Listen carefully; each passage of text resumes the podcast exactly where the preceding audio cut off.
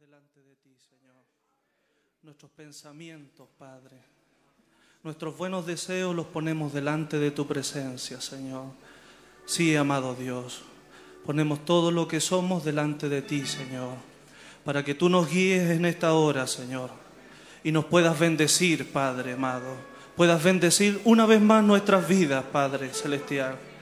Sí, Señor. Ciertamente algunos vienen con necesidades, Señor. Que tú puedas suplir esa necesidad en esta hora. Que tú puedas abarcar todas las áreas, Señor. Desde el más pequeño, Señor, hasta el más anciano, Señor. Sí, amado Dios, estamos con un corazón dispuesto en esta hora, Padre, para que tú tomes el control, Señor, y puedas hacerte visible en medio de nosotros, Señor. Sí, Señor Jesús, tu palabra nos dice, ciertamente vengo en breve, vengo pronto. Sí, amado Dios, tú has estado viniendo, Señor, a través del tiempo y nos has estado bendiciendo, Señor, a través de tu palabra, Señor, que nos enseña y nos corrige. Sí, amado Dios, te has hecho notar, Señor, en medio de tu pueblo, con sanidades, prodigios, milagros, Señor. Y has sido un Dios real en, en nuestras vidas, Señor. Oh, sí, amado Dios, que así pueda ser en esta hora, Padre. Que podamos decir, Señor, como Juan el Bautista, en medio de vosotros está, Padre. Sí, amado Dios, necesitamos verte una vez más en nuestro medio, Padre. Ven, Señor Jesús, y vindícate a ti mismo, Padre. Depositamos todo lo que somos delante de ti, Señor. Depositamos nuestras ofrendas, Señor, nuestros diezmos, nuestra adoración, Señor, para alabarte y bendecir tu nombre, para engrandecerte, Señor.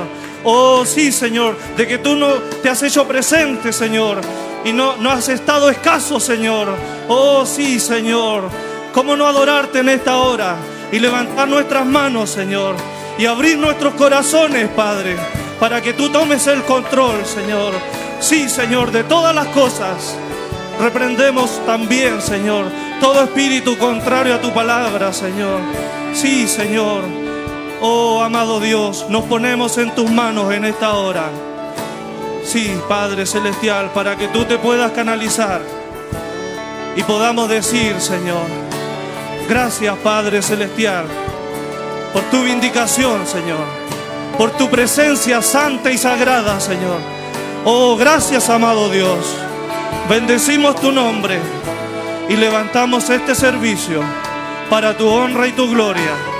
En el nombre de tu amado Hijo Jesucristo. Amén. Amén. Gloria a Dios.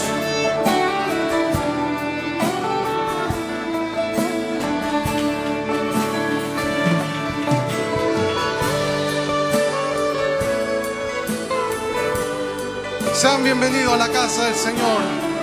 Vamos a cantarle, Santo, Santo, Santo es el Señor. Santo, Santo, Santo es el Señor. Santo, Santo, Santo es el Señor. Y le alabo, y le alabo, y le alabo.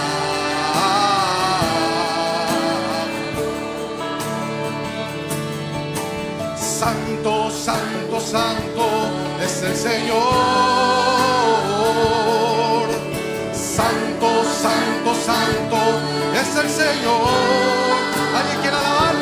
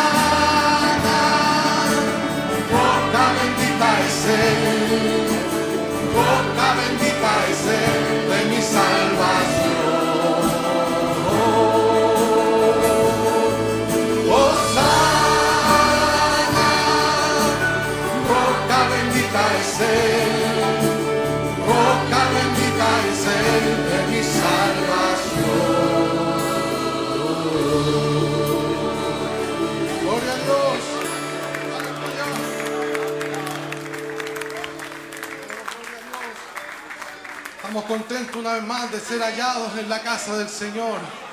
Oh, prefiero estar un día en sus atrios que mil fuera de ellos. Sí, hermano. Él es Jehová Jireh, Él ha provisto para nosotros. Él ha sido fiel y verdadero. Él es la razón de nuestra vida. Amén. Vamos a cantarlo en esta hora.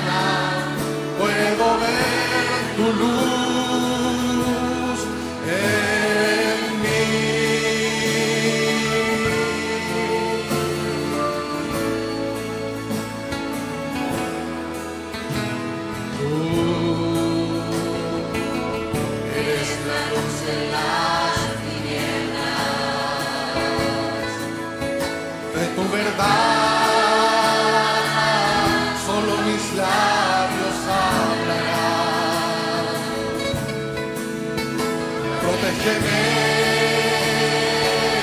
va con tus alas para.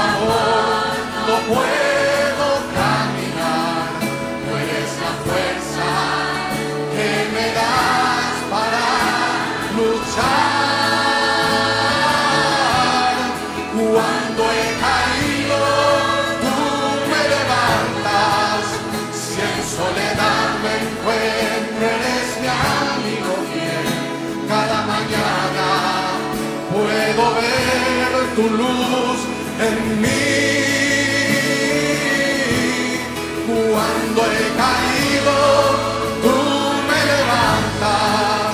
Si en soledad me encuentro, eres la misma piel.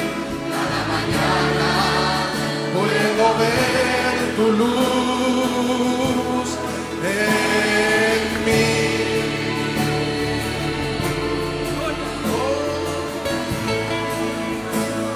palabra de.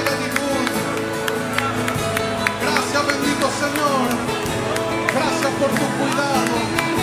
Gracias, Señor, porque tú has bendecido mi vida. Porque has sostenido mi caminar, Señor.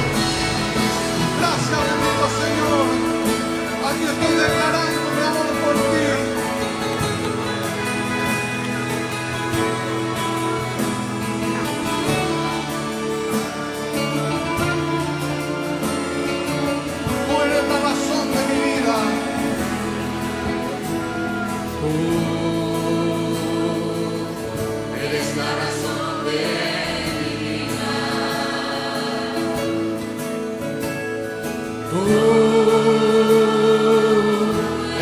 para fora.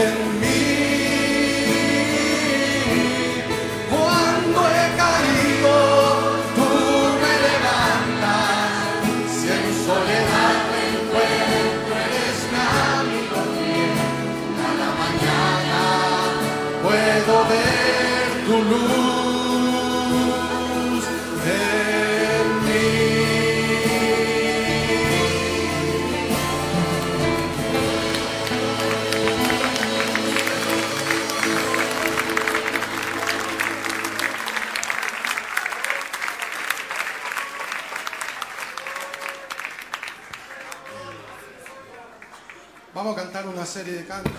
Hay poder, hay poder en la sangre preciosa de nuestro Señor Jesús.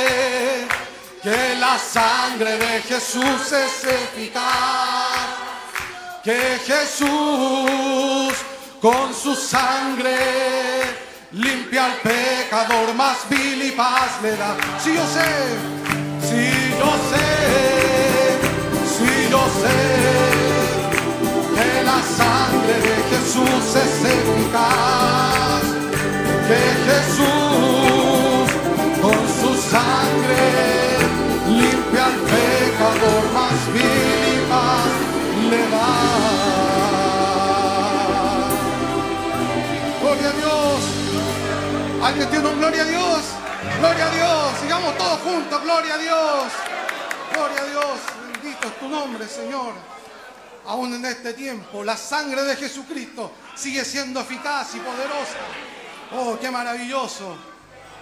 Tomen su asiento, hermano y hermana. Nuestros hermanos diáconos pueden pasar por el servicio de ofrenda. También nuestro hermano David Fernández se prepara y pasa por acá. Él tiene un especial. Que Dios bendiga estas formas de adorar, los diezmos, la ofrenda, los cantos especiales.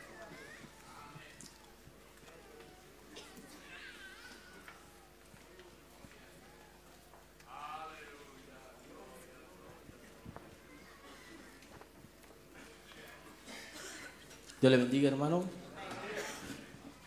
Esta mañana traigo un canto especial del hermano José Antonio Prado, Camino, la verdad y la vida.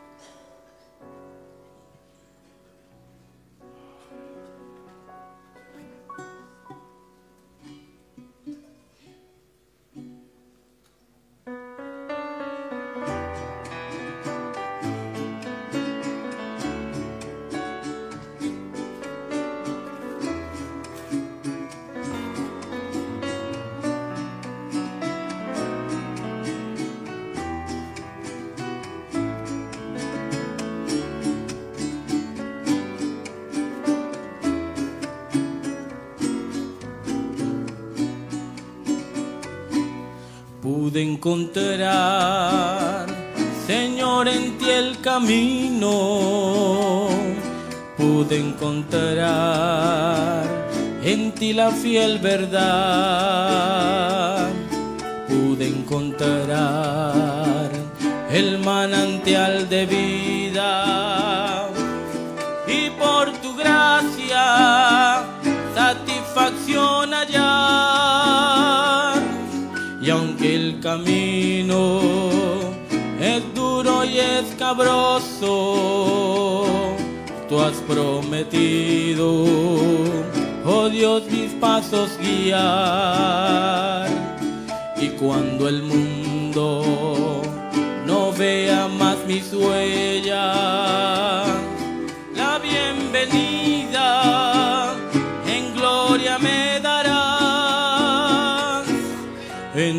camino. Seguridad yo tengo por tu verdad, mis dudas aclaré y por tu vida poseo vida eterna, paz y dicha infinita que mi alma llena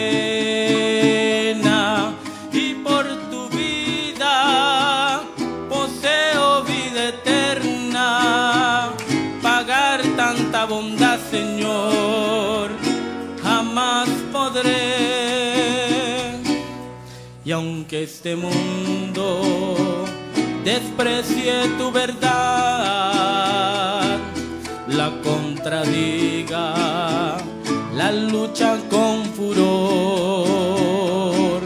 Es para mí la fuente inagotable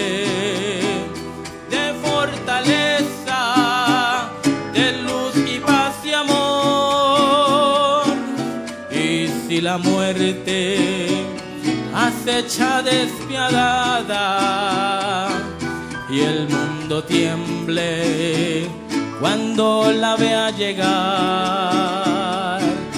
Sé que en Cristo yo tengo vida eterna. La muerte nunca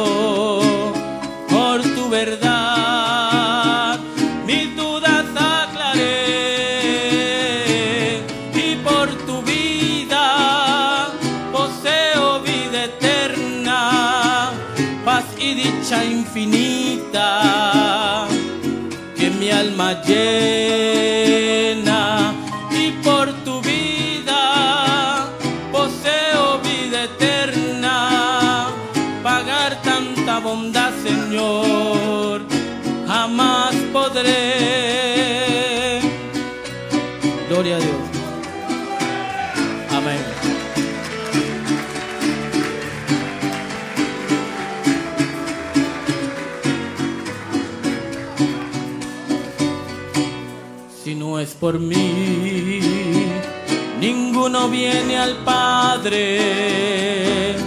Así clamó Jesús el Salvador. Y allá en la cruz, al derramar su sangre,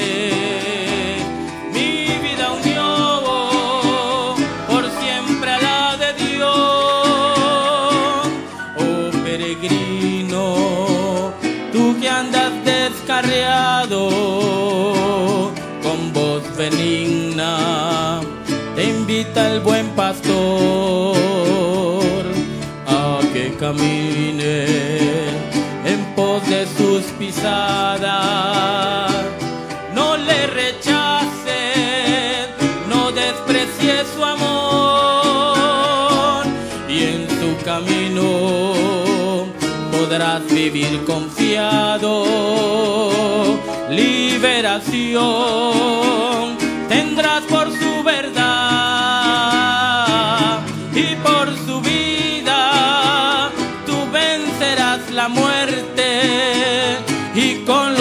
los redimidos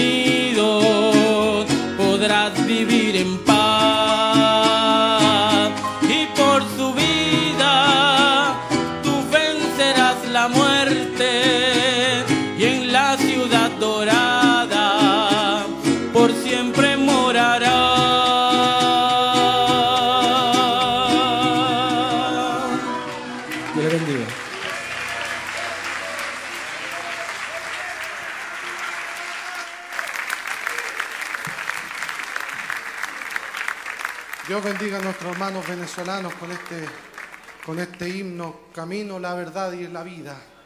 Hubo uno que se identificó con esas tres cosas y ese es nuestro Señor Jesucristo.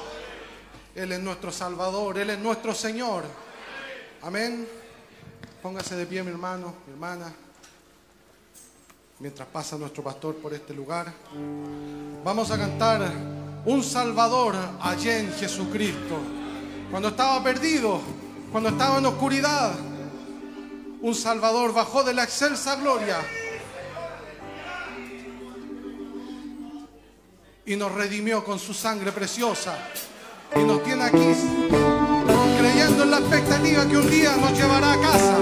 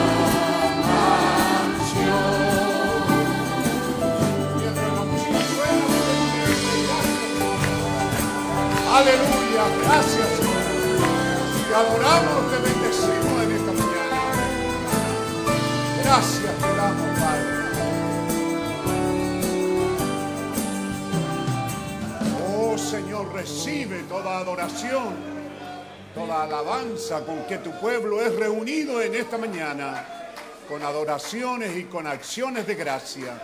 Así nos acercamos a tu presencia. Gracias te damos, Señor. Gracias, Padre bondadoso. Amén. Dios les bendiga, hermano. Tomen asiento un momento. Primero les saludamos en el bendito nombre del Señor Jesucristo. Amén.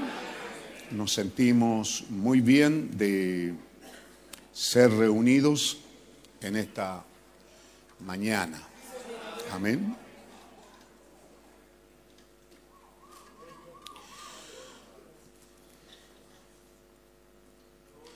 Hermanos que están pasando por aquí o nos visitan, dice de Gabriel Espinosa, con nosotros de la congregación del pastor Freddy González de Puerto La Cruz, Venezuela. Amén. Que Dios bendiga a nuestro hermano y se sienta bienvenido. También está con nosotros de Arica nuestro hermano Timoteo Meneses.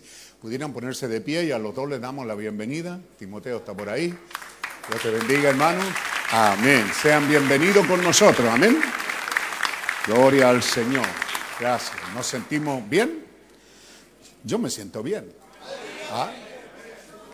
Anoche vi aquí a, Timoteo y me alegré mucho de, de que nos venga a ver desde Arica y nos da mucha alegría ver hermanos que vienen de otros lugares y también de Venezuela, así que damos las gracias al Señor por eso. Nuestro hermano Henry Manrique está muy agradecido porque Dios cuidó y le guardó en su viaje a Freire y trae también saludos de los hermanos de Freire. Amén. Él llegó allá y claro, el pastor no estaba de lo mejor, pero ya el sábado estaba bastante mejor y el domingo cuando se vinieron, así que esperamos que eso siga recuperándose. Hay cosas de las que uno no se recupera y es de la edad, ya eso depende del Señor. Si quiere hacer algo como hizo con nuestro padre Abraham y rejuvenecernos, lo creemos, ¿verdad? Creemos eso también para nuestro hermano Vega, pero de los años ya están encima, así que no se olviden, iglesia, eh, que es nuestro deber estar orando y haciendo todo lo que nosotros podamos hacer, porque nuestro hermano nos está pidiendo, ojalá un predicador cada 15 días, o él humildemente dijo cuando puedan. Yo creo que cada 15 días sí podemos, nuestro hermano Henry fue, le fue muy bien, y vamos a ver si otro predicador se mueve o el mismo hermano Henry en unos 15 días más para que ustedes estén orando por eso. Amén. Y esperamos que Lali, que está aquí, la hija de nuestro hermano, nos mantenga informado como iglesia respecto en las condiciones que está nuestro hermano. Así que de eso estamos más que felices y muy agradecidos. También, no sé, no escuché muy bien si Aarón entregó saludos de ella ya es común. También él más o menos está yendo a Puerto Montt cada 15 días. Son mil kilómetros, es cansador, así que es importante que usted ponga su granito de arena, ¿cierto? Porque el que va, si bien es cierto, él tiene ya a su suegro, hay cosas que, que le unen, le ayuda. Pero yo creo que usted ni aquí cerca va cada 15 días a ver a su familia a veces, así que no se trata de una visita familiar, sino que se trata de una visita, un trabajo que nuestro hermano Héctor Pino necesita ya salir de aquí, si así fuera, porque así lo vimos en los días del hermano Vega, él salía el viernes en la tarde, viajaba toda la noche, llegaba a Freire, de ahí se iba a predicar, se venía el domingo en la noche y llegaba justo, justo, justo más o menos 15 minutos antes directamente al trabajo, o sea, casi sin descansar el fin de semana y tener que enfrentarse al trabajo de una. En ese tiempo los buses fumaban y era pero mortal esos viajes. Ahora un poquito mejor, pero no deja de ser cansador. Así que es bueno que usted sepa que estos viajes se están haciendo, nuestros hermanos necesitan de esta ayuda y para que nosotros estemos siempre orando. Amén. Eh, supimos ayer que nuestro hermano Carrasco, nuestra hermana Jessica, ¿verdad? Tuvieron un accidente aquí en Gran Avenida, Lo Blanco. Cuando damos estos avisos, también es importante que usted los dijera, que usted los oiga y los coloque en su corazón, porque un accidente automovilístico, aparte de lo grave, ¿verdad? Mi esposa dice, y a veces los hombres le preguntamos por el auto, pero si es justo, el auto va a costar caro la reparación, así que uno a veces lo primero que pregunta es, ¿cómo quedó el auto? ah, nuestros hermanos estuvieron bien, tuvieron que ir a la posta ayer y creo que ya están recuperándose, bastante machucada yo creo, porque todo el choque lo sufrió la hermana Jessica, aparte del auto. Ah, pero sonría, porque es para que lo pasemos bien. Pero es importante que usted dijera esto porque hay muchos autos en Santiago, sean más que cuidadoso. Un pequeño error y usted se puede ver en problemas y los problemas, como digo, a veces la recuperación nuestra, ¿verdad? Oramos y Dios obra milagro en nosotros, ¿cierto? Los huesos se curan, las heridas, pero el auto, ¿es verdad? Si no está asegurado, hay que considerar ahí un buen gasto. Y hoy día reparar un auto chocado no sé, menos de un millón de pesos, me da la impresión a mí, dependiendo si es viejito, si es nuevo, se le van más encima. Si tiene un auto nuevo, es difícil, es duro. ¿Cuánto cuesta un seguro? 50 mil pesos, no es menor. Estamos hablando casi 100 dólares, Moisés, ¿cierto? Es lo que cuesta 50, 57 mil pesos un, un seguro con un deducible que si es algo más pequeño hay que pagarlo. Igual, o sea, el seguro no es muy seguro. Pero si el auto queda bueno para nada, por ahí el seguro ayuda. Entonces hay que aprender a vivir el día que estamos viviendo. Amén. Hemos tenido varios accidentes y esto detrás del accidente, usted sabe, eh, trae esta situación que es muy dura, es muy crítica económicamente, que es el auto. ¿Ah? Así que Dios bendiga a nuestra hermana que ya está recuperándose, nuestro hermano Carrasco también. Pero ya ve usted, en un momento, ¿cierto? Uno recibe la noticia que hay un hermano en accidente. Bendecimos a Dios que aquí habían hermanos trabajando y pudieron ir para acompañarlo, porque en esa hora, ¿qué puede hacer usted? A ver, ¿qué es lo que hay que hacer? Ah, llegar allá y abrazarlo, porque a veces el hermano está ¿Cierto? Todavía está uno descontrolado. ¿Qué pasó? Y, mirando que la esposa está grave, que... ¿Y el auto? ¿Ah? No hay manera, usted no puede sacarse de porque sabe que el auto es una cola larga de, de dolor y de finanza. Así que es bueno ir a ayudar al hermano. Hay otras cosas que creo que iban pasando los bomberos, así que ayudaron a sacarla rápido porque quedó atrapada. Así que bien, que Dios nos bendiga en eso. Nuestra hermana Tsunamita pide la oración por Jeremías David de Onseño, es un nieto. Amén. ¿Escucharon? Muy bien. Nuestro hermano Andrés Fernández solicita la oración por un viaje familiar al norte con la ayuda del Señor. Él estará dirigiéndose a Antofagasta, Arica y Arequipa. ¿Quién es este tal Andrés Fernández? Que hace un viaje tan largo. ¿Dónde está por ahí? Oh, hermano. ¿Con la familia o solo? Sí. Que Dios bendiga a nuestros hermanos. Entonces, un viaje largo, peligroso. Allá hay otro peligro, ¿cierto? Que a veces la ruta no viene nada, pero cuando vienen, vienen fuertes. Está lleno de cruces la ruta, mil, dos mil kilómetros hasta Arica, está lleno de cruces. Así que cuando usted vaya, lo primero que yo hago mirar a los que viajan, vean las cruces, los, unos más adornados que otros, ¿verdad? Unos más grandes, familias completas, micro. La ruta está llena de cruces, así que sean muy cuidadosos al viajar.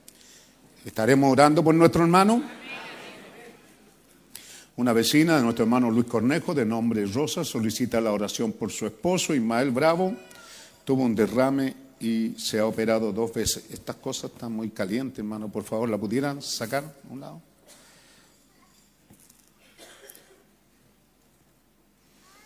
Nuestra hermana Nona solicita la oración por unos exámenes y se encuentra confiando en nuestro Señor Jesucristo. Amén. Conocen a nuestra hermana Nona, nuestra hermana María, ahí está ella. Amén. Sergio Muriel Morales Jr. estará viajando a Ecuador, dice, a una actividad juvenil. También estaremos orando por eso. Amén. Eh, ¿Puede prepararse entonces? Familia Grios Pastene traen a su hija Irena Salem. ¿Alguien se acuerda aquí en las noticias el nombre de Irena? ¿Alguien lo ha oído en alguna parte? ¿Hay algunas manos levantadas? Ah, ya tienen. ¿Y por qué no levantan? ¿Están durmiendo? ¿Ah? Fue algo que apareció muy tarde, ¿verdad? Ya era una anciana cuando salió. No sé si le dieron el premio Nobel de la Paz a una Irena, ¿ah?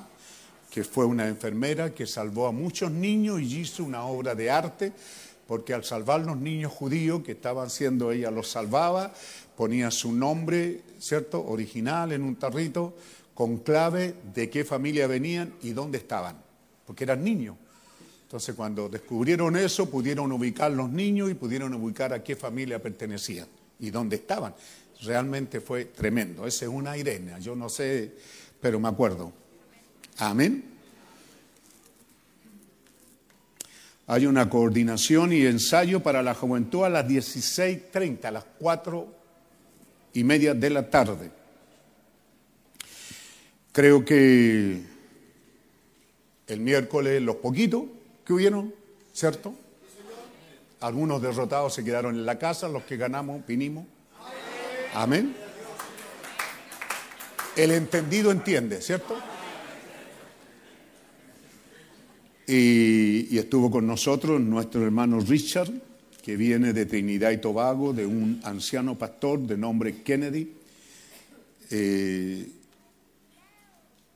él trabaja en un movimiento evangelístico que comenzó y está, escuche bien, y está asociado a Canadá, al Ministerio del Hermano Edivisco, es allá donde empezaron, yo estuve ahí cuando ellos estaban haciendo este trabajo de recopilar mensajes en los idiomas y ponerlo para libre disposición en la Internet. Ese trabajo es de Canadá.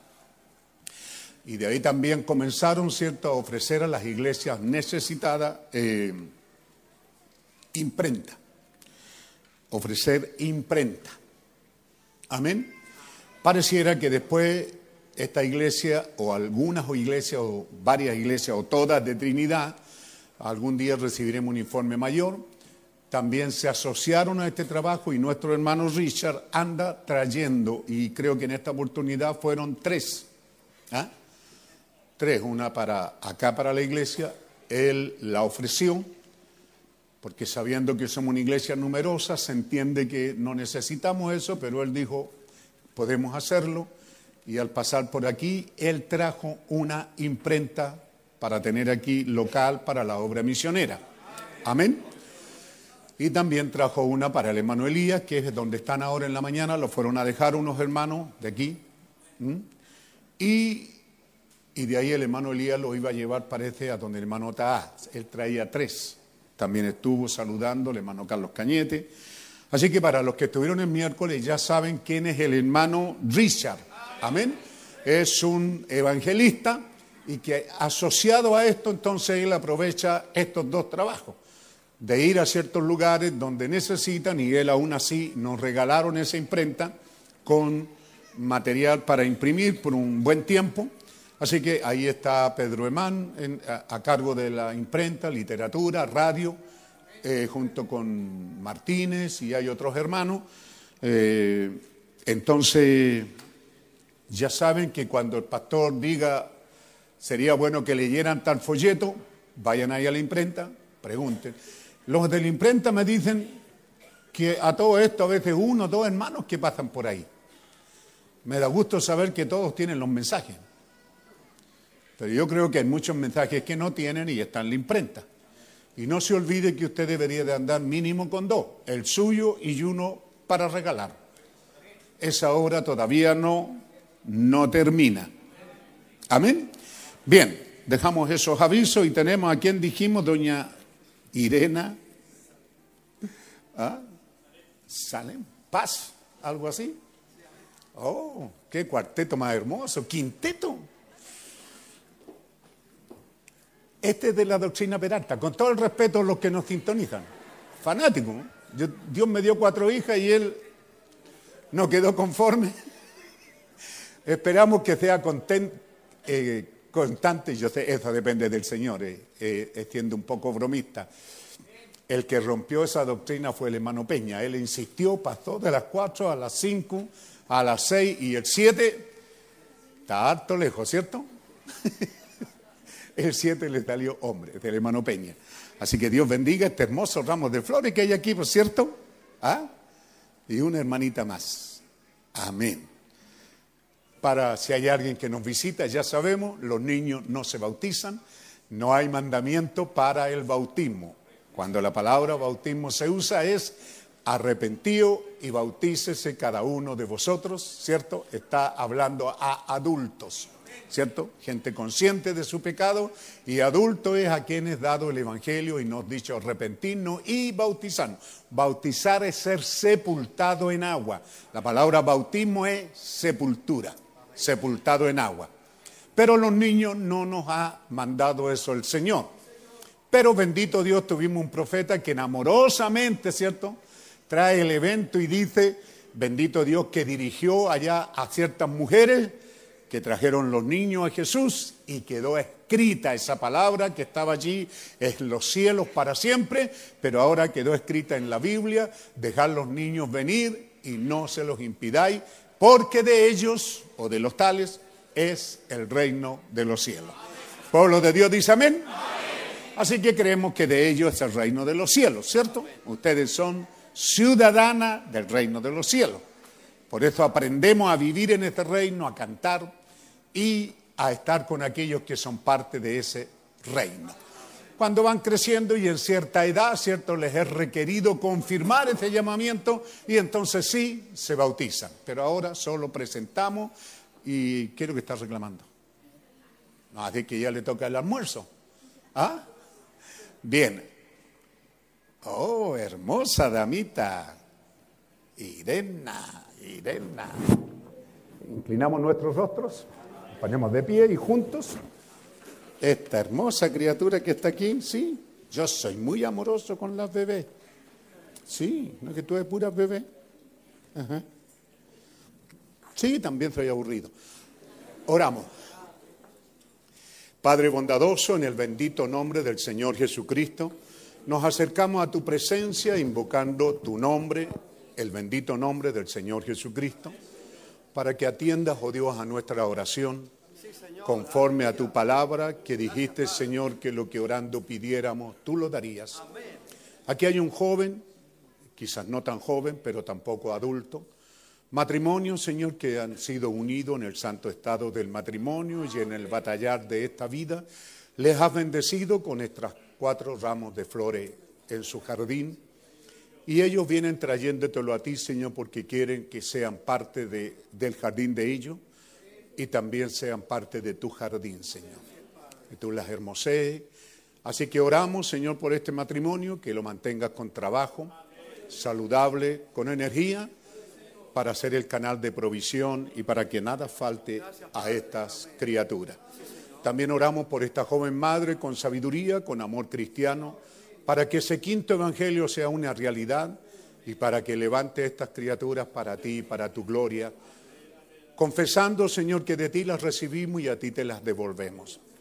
Ahora, Padre Santo, de los brazos de sus padres a los míos, aquí está Irene Salén te la presentamos, Señor, la conoceremos si hay un mañana, crecerá entre nosotros, aprenderemos a amarla, aprenderemos a estar cuidando de ella en la medida que nos corresponde nuestra obligación, los maestros de escuela dominical, los profesores y así, Señor, seguiremos adelante. Los eventos modernos nos están diciendo que no habrá un mañana, pero aún así oramos que seas tú el que la cuide, Señor, y la bendiga. Te la presentamos, Señor. Y ahora, Padre Santo, así como ha venido de los brazos de los padres a los míos y de los míos a los tuyos, te la presentamos y te la dedicamos, Señor. Padre amoroso, bendice a Irene. Bendícela, Señor, y manténla en esta vida humana saludable, con ánimo, con fuerza y buen ánimo.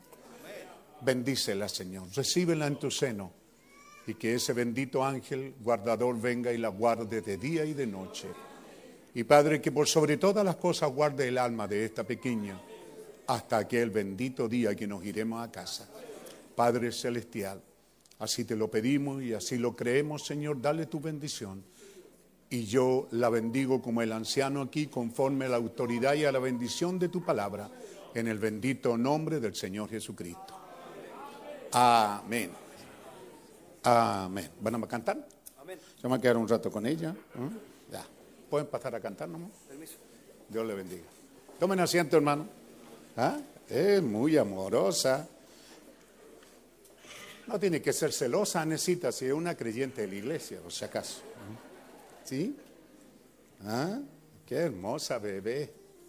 Mana Irene, no tanta envidia, pero. ¿Qué pasó? ¿Hasta ahí nomás? Ya. Ahí va con la mamá entonces. Amén, gloria al Señor. Mientras se preparan, verán que estamos procurando hacer unos cambios aquí. Hay hermanos que nos piden, a veces se dirigen y dónde está esta nube de ángeles y no está. Eh, estamos pensando poner aquí un texto, porque me ha costado mucho poner la cruz, está en mi corazón. Y no siento de ponerla en medio, porque solo es un símbolo. Pero aquí vamos a poner... Eh, e, esta pintura pudiera ir ahí y aquí va a ir un pequeño texto. He estado orando por ello, pudiera ser Revelación capítulo 1, versículo creo que 17, 18. ¿Cierto? No temáis. He aquí yo soy el que estuve muerto y he aquí que vivo por los siglos de los siglos. O sea, decir ahí que esta cruz es un símbolo de lo que pasó, pero Él está vivo. Amén. Así que lo pusimos así en madera de natural y porque ustedes saben, conocen a su pastor. Quiero una cruz de madera nativa chilena, eso sí. Eh, pero la quiero natural porque mi Jesús no murió en una cruz lijadita y...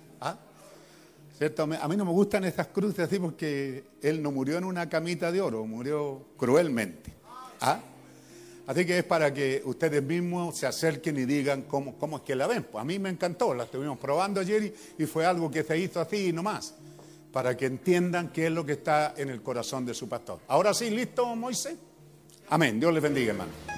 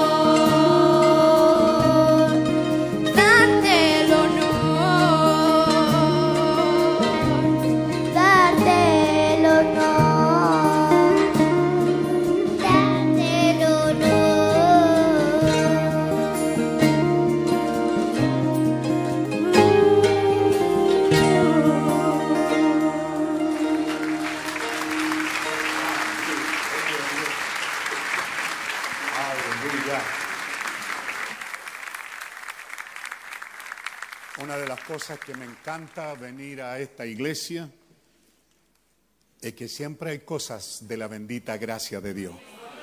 Hace que la reunión no sea monótona ni cansadora, sino viva. Me encanta eso. ¿Ah?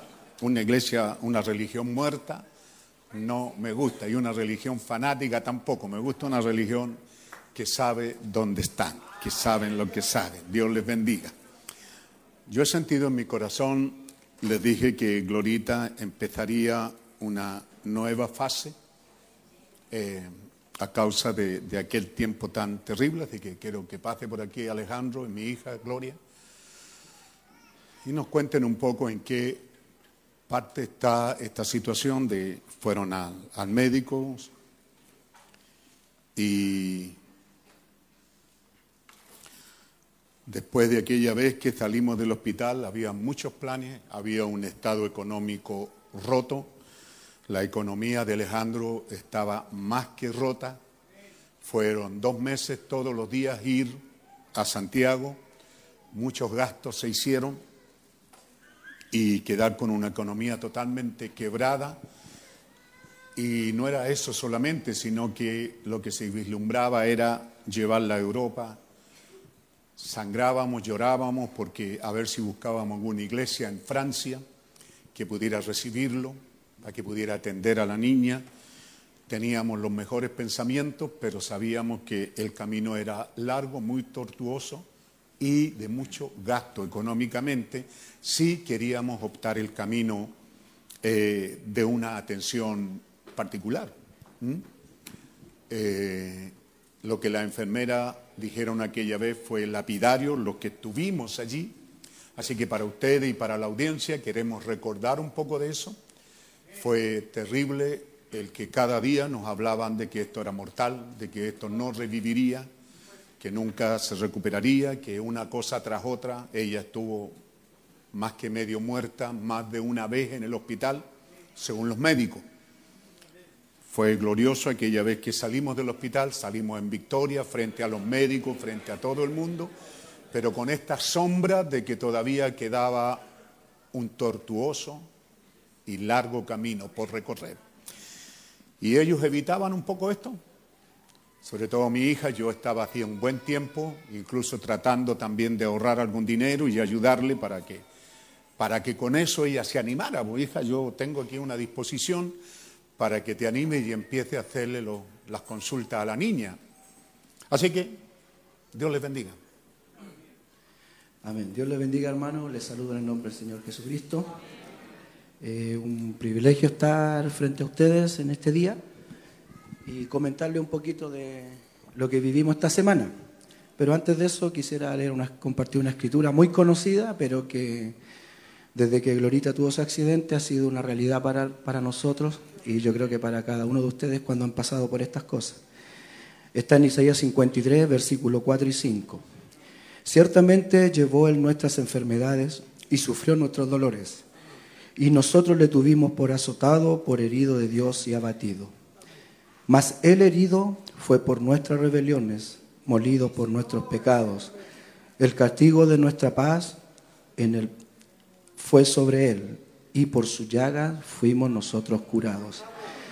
Bueno, esto fue un día 4 de septiembre del año 2016. Pensaba ahora en la mañana cuando el pastor nos decía que pasáramos, de que ahora en septiembre ya se cumplen tres años desde el accidente. Y lo que podemos testificar es que nosotros lo único que pasamos en cuanto a hospitalización y temas con Glorita fueron esos 64 días que estuvo hospitalizada, porque desde que ella salió, nosotros, con todas las cosas que los médicos decían, dijimos lo único que queda entonces es Dios. Amén. Porque una quemadura y cosas así no tienen restauración, solamente el único que podía hacer algo era Dios. Así que sí seguimos el tratamiento de sus trajes, los cuales, como decía el pastor, por lo que no sé, por lo que capté, son trajes que se mandan a hacer a Francia, porque los que da el hospital realmente son, son de muy mala calidad. Entonces nos ayudan mucho al tema. De hecho, estos trajes no duran más de cuatro meses, que estarlos renovando. Entonces la niña va, por computación le sacan las medidas y se lo mandan a hacer a Francia y a los siete, diez días están en Chile. Eh, así que lo glorioso de esto, hermano, es que ahora en octubre o noviembre son tres años de que ella tuvo el accidente. Y recién ahora retomamos esto porque mm, el tema de quemadura primero es, como dicen ellos, salvar la persona, curar las heridas. Y como esto está en el auge, ella tiene hasta los 18 años para también hacerse otro tipo de cirugía de, para restablecer y embellecer alguna cosa que ella quiera hacerse. Así que esta semana tomamos la decisión y la llamaron del Ezequiel, un hospital nuevo que está aquí en Gran Avenida, el cual parece una verdadera clínica. Y bueno, yo quería tomar esta parte porque lamentablemente entramos los tres a ver a la doctora, pero a mí me, me dijeron usted salga. Así que no pude escuchar yo, excepto lo que me dijo mi esposa, pero eso se lo quiero dejar a ella porque ella fue la que realmente vio a los doctores, porque para la gloria de Dios fueron los mismos que la operaron, la que la vieron esta semana. Así que ella de primera voz escuchó y ustedes ahora gócense de lo que Gloria va a contar porque es lo que decía al principio. Lo único que quedaba para, esta, para este accidente, que Aarón, Enea y todos los que han pasado por esto pueden saber que lo que realmente pasa, que hay cosas que no se restauran y quedan definitivamente como quedaron en esa operación. Pero para la gloria de Dios tenemos que contar algo y eso lo va a hacer mi esposa. Así que que Dios les bendiga, estamos demasiado felices porque, bueno, como ustedes ven a Glorita aquí, ya parece que pilló a la mamá, está creciendo y hasta hoy día, hermano, ni una herida, ni un problema, nada. Así que Gloria va con la segunda parte y toda la honra y la gloria es para el Señor Jesucristo. Dios les bendiga. Eh, Dios les bendiga, hermanos. Si realmente estamos contentos, como le decía mi pastor, eh, yo evitaba tener que enfrentarme a esta nueva etapa con la glorita. Eh, para mí era muy duro. Me pegaba en la mente cuando estuvo hospitalizada la niña al borde de la muerte, que un día yo estaba llorando y mi papá me tomó del hombro y me dijo, no olvides que la que está sufriendo es ella. Y entendí que yo tenía que guardar mi sufrimiento porque el sufrimiento mío era de madre, pero la que estaba viviendo esa situación era ella. Pero mis cercanos, mis hijos, mi esposo, en algunas ocasiones mis hermanas me vieron llorar y me vieron sufrir mucho por esta situación. Así es que evité eh, enfrentarme a los doctores. Bueno, cuando comenzamos con esta nueva etapa, fue, eh, fue muy, muy difícil volver a enfrentarme a los doctores. Bueno, cuando llegué ahí, el doctor nos dijo, bueno, ahora esperen un mes, dos meses, tres meses, dijo, porque están los hospitales con, con emergencia de invierno, eso. Así es que a la niña no la van a llamar. Y la petición de la Glorita era que la viera la misma cirujano que la había atendido. Y que para mí era difícil porque el hospital se había agrandado, no habíamos ido durante dos años. Y entonces era como imposible. Pasó menos de una semana cuando llaman a la casa de mis papás y le dice, me dice la, la secretaria, la niña tiene hora para el día martes 2 de julio con la doctora Jacqueline Yáñez.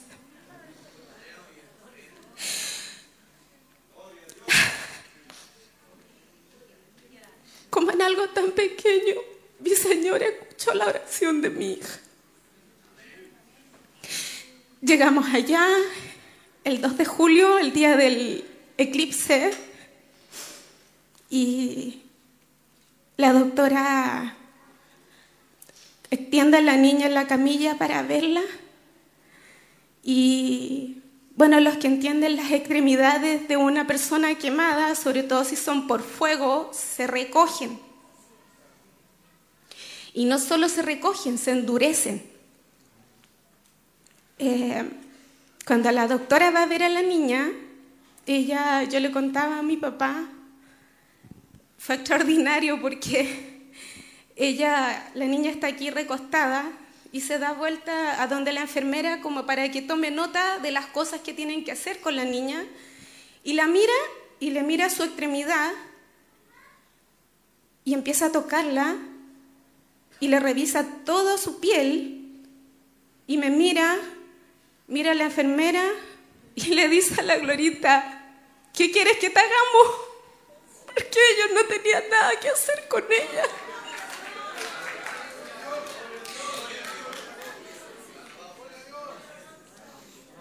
Yo quería levantar mis brazos porque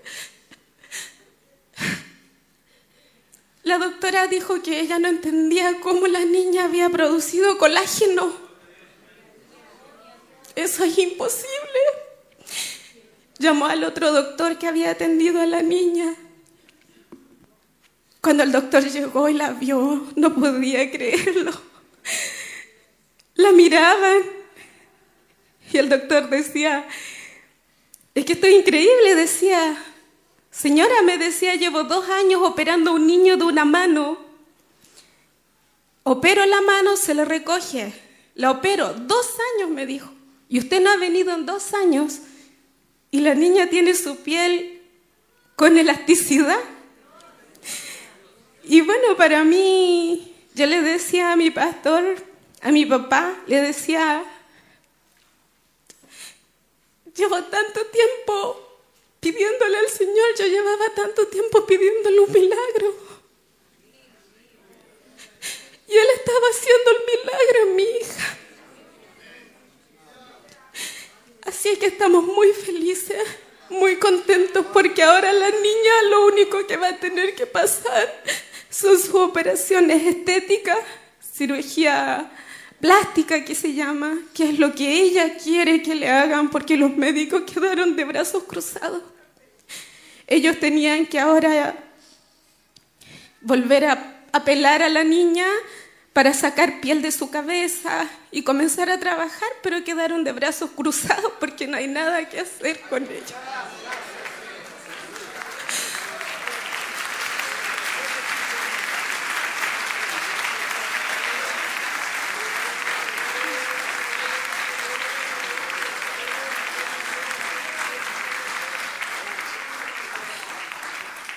Solo quiero decir que mi Dios es un Dios real.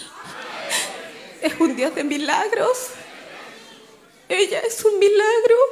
El mismo doctor que entró a verla cuando la niña salió de alta la primera vez, él me dijo, no espere que su niña crezca más que esto, me dijo. Los niños quemados no producen, no pueden crecer, me dijo. Y ahora cuando la vio, porque el doctor igual es bajito, la vio y me dijo, Glorita está más grande que yo, le dijo, no lo puedo creer. ¿Qué edad tienes? 12 años, le dijo la Glorita. Y el doctor dijo, yo tengo un hijo de 12 años y me llega hasta aquí, le dijo. Y la, la miraban, la miraban y no podían creer lo que estaba pasando con ella. Así es que para la honra y la gloria de nuestro Señor. Amén. Amén. Amén. Podemos decir gloria a Dios, podemos decir gracias Señor. Bendito sea el nombre del Señor.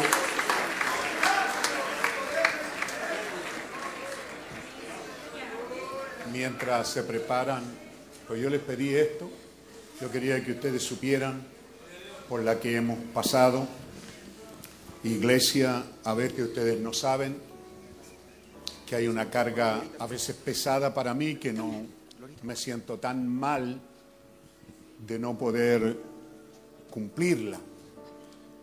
Por ejemplo, Peter Cáceres está por ahí. ¿Está en alguna parte hoy día? Allá está Peter, ¿verdad? Eh, él, él espera, y, y en los tiempos críticos él esperó más de mí, porque no tiene su papá. Él esperaba que en mí hubiera una actitud de papá. Y la verdad es que yo le decía, me duele tanto no, haber, no haberlo hecho. A veces hemos tomado la actitud de pastor y, esto, dejar que Dios siga trabajando. Y, y al ver, conversar con Peter, empecé a hacer una lista. Y ahí está Rigo, que al no estar con sus papás, tengo que hacer de doble abuelo.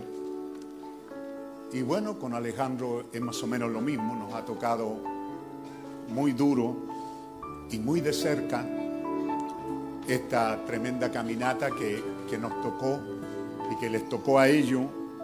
Y como digo, después de eso, una quiebra económica. Era parte de mi familia. No les iba a estar diciendo a ustedes, traigan ofrenda y ayúdenme. Sencillamente oramos y así que dejamos que pasara. Se suponía, como dice Elizabeth y el médico, ¿verdad? Que su piel estuviera dura, que estuviera como palo, que sus articulaciones estuvieran heridas. Eso es lo que ellos esperaban.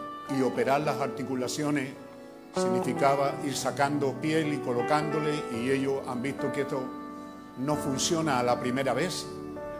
E incluso cuando le hicieron la operación ellos no esperaban. Así que es bueno saber para todos ustedes, hermanos, no cambien el cántico. ¿Cuál van a cantar? ¿No cuál? ¿Ah? Entonces yo me acordaba, ¿verdad? Eh, de uno que canta esta hermana en Muñoz. Cuando él no, ¿cuánto es?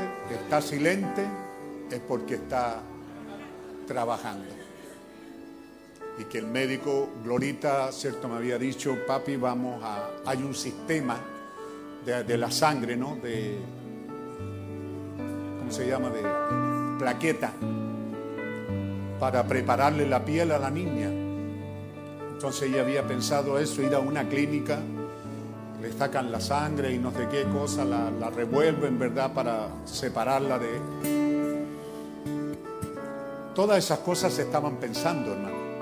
Y yo era el que más presionaba porque es una de mis princesas, que amo mucho y este accidente fue en mi casa y, y mientras viva nunca podré sacarme eso. Esa carga, ese dolor y tener que ver lo que vimos esa vez. Verla a ella envuelta en fuego, quemada. Así que teniendo esa carga, yo estaba siempre preocupado, ¿cómo está la niña? Si hay que hacerle algo, hija, por favor, ve al médico, ve a una clínica, si hay que hacerlo. Pero que el médico diga que aunque su piel fue quemada y fue tratada, está elástica, o sea, se puede trabajar, no está reseca, excepto una herida, creo, que le queda por ahí pequeña. Así que ciertamente como su pastor, hermano, es bueno que espere en el Señor. Dios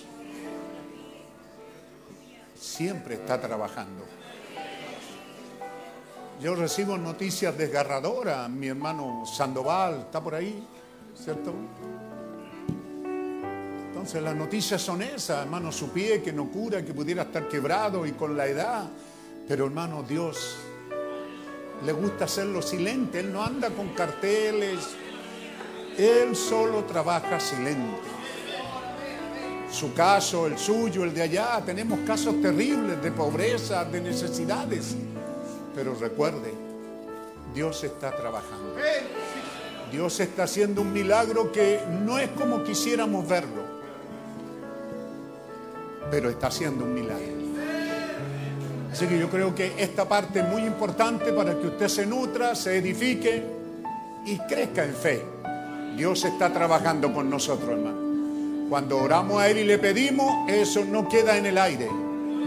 Él se hace cargo y comienza a trabajar en nosotros. Yo decía, una buena relación de familia, ¿ah? bastante cariño. ¿Se da cuenta cuánto puede hacer? Eso es para que usted también lo vea en su vida. Si tenemos una familia destruida, alejada, yo no soy muy cariñoso, mis hijas lo saben. Pero cuando hay que dar cariño, hay que darlo. Eso de que el Señor sabe, eso es hipócrita, eso es basura. Háganlo sentir. ¿Mm? Y yo pienso que Dios canalizó todo eso, hermano. El amor en que ella ha vivido con sus padres, con nosotros. La hemos envuelto en eso porque sabíamos que era una situación terrible a la que se enfrentaría. Era de no hacerlo, hermano. Así que sí, las noticias son muy buenas y tiene un camino que recorrer. Pero qué alegría, hermano, es llegar allá y que la misma doctora que la vio, que sabe lo que vio, que sabe lo que hizo, y que puedan dar testimonio de que hay un gran milagro operando. Así que que Dios nos ayude a ser así, ¿verdad? A ser amoroso, a ser...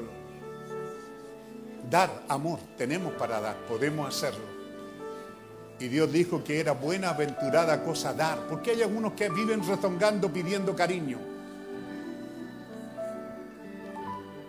Pero cuando hay alguien que no lo pide y lo damos, es muy bueno.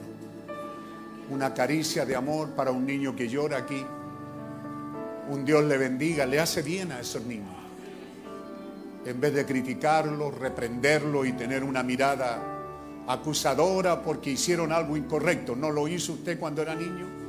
Todos lo hicimos. Si desplegamos amor, las cosas van a ser mejores. Yo creo que esto es lo que Dios ha hecho con nosotros, ha desplegado amor. Una vez que estén cantando, entonces los niños pueden salir, no al momento, bueno, a medida que van cantando, los niños pueden ir saliendo a su escuela dominical y también la iglesia se reubica. Dios les bendiga, a Dios sea la gloria. Tenemos tanto que decir, hermano. Ah, yo quisiera seguir hablando de esto porque no es menor, es lo que hemos cargado. Es, lo que yo he visto a Alejandro, mirar su economía rota y tener que enfrentarse a un montón de cosas y no tener a qué echar mano.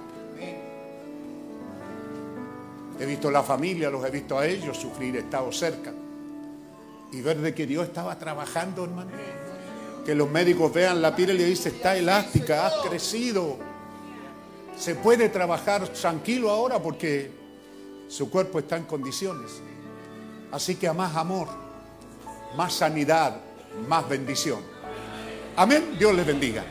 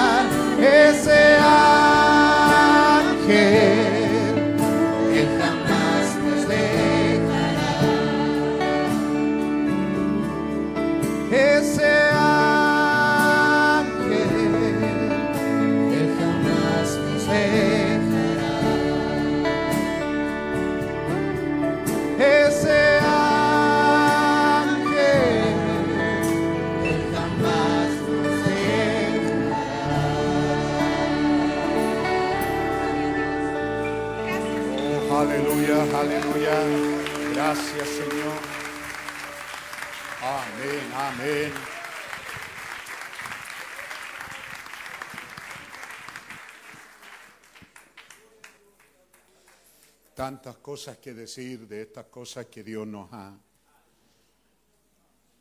Hemos caído en pozos profundos, en situaciones críticas y Dios nos ha sacado sanos y salvos de todos ellos. Amén. Así que que Dios nos bendiga, hermano. A veces hay una carencia, hay una necesidad. Yo decía eso, ve usted de Peter, cuánto me duele no haber, no haberme dado cuenta que él quería que yo estuviera más cerca, que hubiera puesto un poquito. Uno no puede ocupar el lugar de su papá. Pero yo debí de hacerlo porque yo carecí de mis papás, aunque ellos vivieron hasta, hasta hace muy poco, pero jamás los tuve conmigo. Y claro, uno humanamente dice es difícil, pero por otro lado, Dios ha hecho un buen trabajo con nosotros.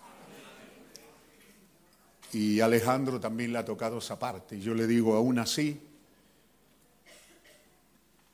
creemos lo que creemos. Yo no le permito a él que hable descortésmente de su papá, por ejemplo. ¿ah? Él nunca lo hace, pero a veces nos acordamos y él sabe que no debe de dirigirse a mí de una manera incorrecta, porque aunque su papá está fuera, también un tiempo fue parte de nosotros. Y si miramos el- la promesa y el mensaje, nos damos cuenta, pero cuando uno enfrenta ciertas labores, ¿cuántas faltas nos hace papá? Los que lo tienen ni lo valoran, pero los que no lo tienen, ¿cómo claman por tener un hombre, un hombro donde ir a llorar, donde ir a descargarse y recibir por último una palabra de aliento? ¿Mm? Como digo, me toca esa labor con mi familia, incluso Rigo no tiene a sus papás, así que soy abuelo completo para mis nietos también. Y me siento feliz porque de esto recibo una gota de cada uno de amor y eso me hace sentir, entre todas esas gotas que llegan, me siento rebosando como abuelo, como persona. Bien, hermano, tengo algo muy grande en mi corazón, me ha tenido dando vuelta. eh,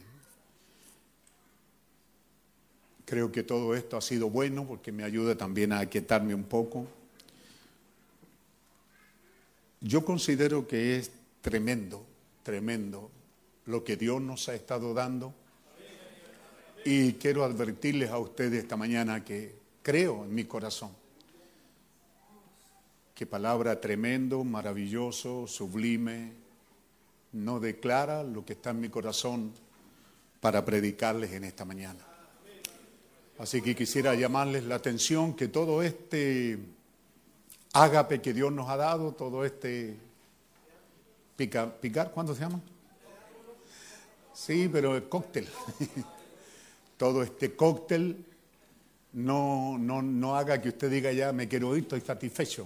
Ojalá que esto le haya abierto el apetito y esté muy atento. Amén. Así que mientras nos ponemos de pie, los hermanos tienen allá la cita, Isaías 53, Hebreos 11, Revelación 5. Necesito mucho que ustedes estén orando por mí. Necesito mucho que Dios me ayude a decirlo bien. Esto que Dios ha puesto en mi corazón para ustedes en esta mañana.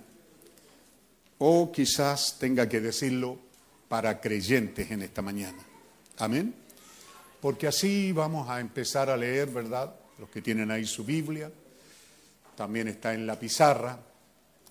Padre amoroso, todo esto lo ponemos en tu presencia nos llena, nos satisface, Señor, grandemente el saber que tu mano, tu gracia y tu misericordia ha sido con nosotros. De una manera que no lo esperábamos, Señor. Siempre el hombre está mirando cosas grandes y tú nos has dicho, Señor, que lo que el hombre dice grande, tú dices que es bobería. Así que, Señor, gracias por moverte en simplicidad y mostrarnos tu tan grande amor, cómo has estado trabajando en simplicidad, porque ese es el comienzo del gran mensaje que tú nos has dado. Así que Padre, te damos las gracias. Ahora prepara nuestros corazones, nuestros oídos, nuestra atención para recibir la porción que nos das en esta mañana. Pedimos tu bendición sobre tu palabra Pedimos, Señor, que tú ayudes a tu siervo, cansado y viejo, a poder poner estas cosas correctamente, hacer el drama necesario y llegar al corazón de tus hijos. Oramos, Señor, que tú vengas y tomes tu lugar y pases por este caminar nuestro. Y te vindiques a ti mismo, Señor, haciendo que tu palabra sea real a nuestras vidas. Que así sea, Padre pedimos tu bendición sobre la lectura de tu palabra, sobre la predicación de ella misma. Que perdones y quites todo pecado y toda cosa que estorba, Señor. Y nos hagas mirar a tu palabra en esta hora, en el nombre del Señor Jesucristo. Amén. ¿Quién ha creído a nuestro anuncio? Es la primera pregunta.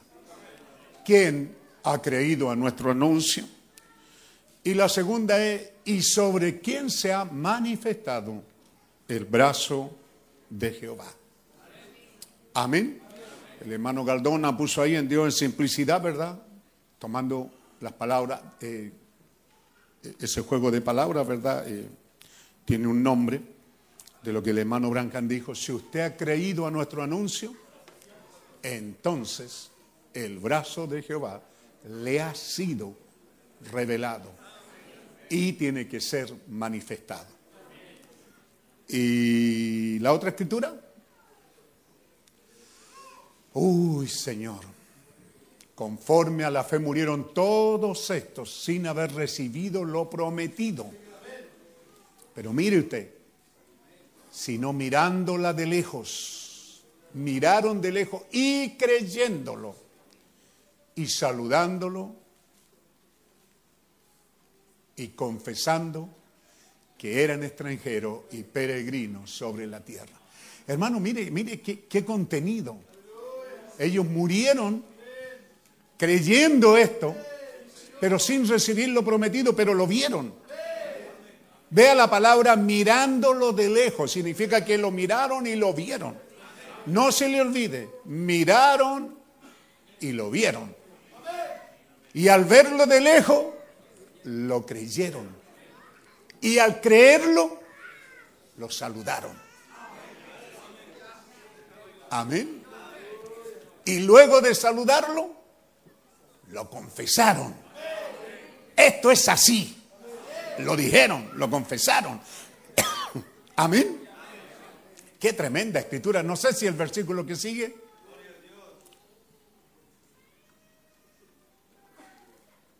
Así que por lo que esto dicen, claramente dan a entender que buscan una patria. Amén. Al mirar esto y verlo de lejos y saludarlo, ahora ellos tenían un certificado, un título que decía, hay una patria celestial. hay, esto no es canutismo ni religión barata, hay una patria celestial. ¿Cómo lo sabes, hermano? Porque lo vi. Lo vi y lo saludé, lo palpé de lejos. Amén. Y luego el que sigue, claro, este nos hace aterrizar un poco. No, no, no, el versículo que sigue, ¿dónde estamos? 11 de... Porque si ellos hubieran estado pensando en aquella de donde salieron, ciertamente. Usted salió de los metodistas, bautistas, pentecostales, tiene tiempo para volver. ¿Ah? Si usted piensa que eso es, tiene tiempo para volver. Pero ellos habían visto algo. Lo vieron, lo palparon, lo saludaron, lo confesaron y nada en el mundo los sacó de eso. Ellos estaban ciertos que así, así sucederá. Ahora vamos a, a nuestra cita de esta mañana, que es Revelación 5, y dice, y vi en la mano derecha del que estaba sentado en el trono un libro escrito por dentro y por fuera, sellado con siete sellos. Aquí hay una mano en la mano del Dios Todopoderoso. ¿Qué es lo que hay? Un libro escrito. ¿Ah? Y sellado. Escrito y sellado. Y dice, y vi un ángel fuerte que pregonaba gran voz. ¿Quién es digno de abrir el libro y desatar su sello? Un pregón por todo el cielo, por todos los cementerios, por toda la tierra, ese pregón llegó a todos. ¿Quién es digno? Y seguimos. Ninguno. Conclusión. Y ninguno. Si hay hermanos visitas que nunca han oído esto, grábense esto. Ninguno, ni en el cielo, ni en la tierra, ni debajo de la tierra, podía abrir el libro ni aún mirarlo. No se halló ninguno digno. ¿Qué más dice? Y yo lloraba mucho porque no se había hallado ninguno digno de abrir el libro, ni de leerlo, ni de mirarlo.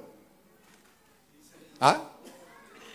Los teólogos dicen, ¿se acuerdan? Lo hemos predicado en días pasados y por muchos años, que Juan lloraba porque él no era digno, porque los teólogos, el pastor, el, predicador, el obispo, en estas ansias de poder, ¿ah? ¿cierto? Él quiere ser el digno. Pero no es verdad, los teólogos están mintiendo. La revelación nos dice que Juan lloraba. Escuche muy bien esto. ¿Por qué lloraba Juan, según la revelación que Dios nos dio por un profeta. ¿Por qué lloraba Juan? Escuche bien, porque toda, toda, toda, toda la creación estaba perdida. Científicamente llegaría un punto en que los átomos y todo eso comenzarían a ser nada. Todo se disolvería, su cuerpo, los árboles, la tierra, todo se haría nada. ¡Wow! ¿Cómo quisiera? Por eso yo entiendo al profeta cuando dice, ¿cómo quisiera estar aquí una semanita en este tema nomás? ¿Ah? Por eso lloraba Juan. Una vez más, Padre, ayúdanos y ayuda a tu siervo y ayúdanos a nosotros a recibir esto en el nombre del Señor Jesucristo. Amén. Tomen asiento, hermano. Así que quiero en primer lugar, porque por dónde empezar y llegar al pensamiento. ¿Ah? Eh, que está por ahí también, pero un predicador mejor, mi ayudante no me sirve mucho, Moisés, por favor. Eh, tienes que situarte por ahí por el 60, eh, más allá de la cortina del tiempo. Hay un folletito, un mensaje. Está aquí, yo lo tengo, pero el folleto, si lo puedes tener a mano de mi oficina. Entonces, pueblo de Dios, para resumir, quiero que entienda, para resumir, no se olvide que estamos en medio, o como dijo el hermano el miércoles, ¿verdad? No somos de esta edad de la Odisea. Fuimos sacados fuera de la Odisea, fuimos raptados, fuimos robados de la Odisea. Pero para entenderlo, ¿verdad? También hemos dicho que esta es la edad donde usted camina, come, vive, trabaja. Esta es la edad, con todos sus males.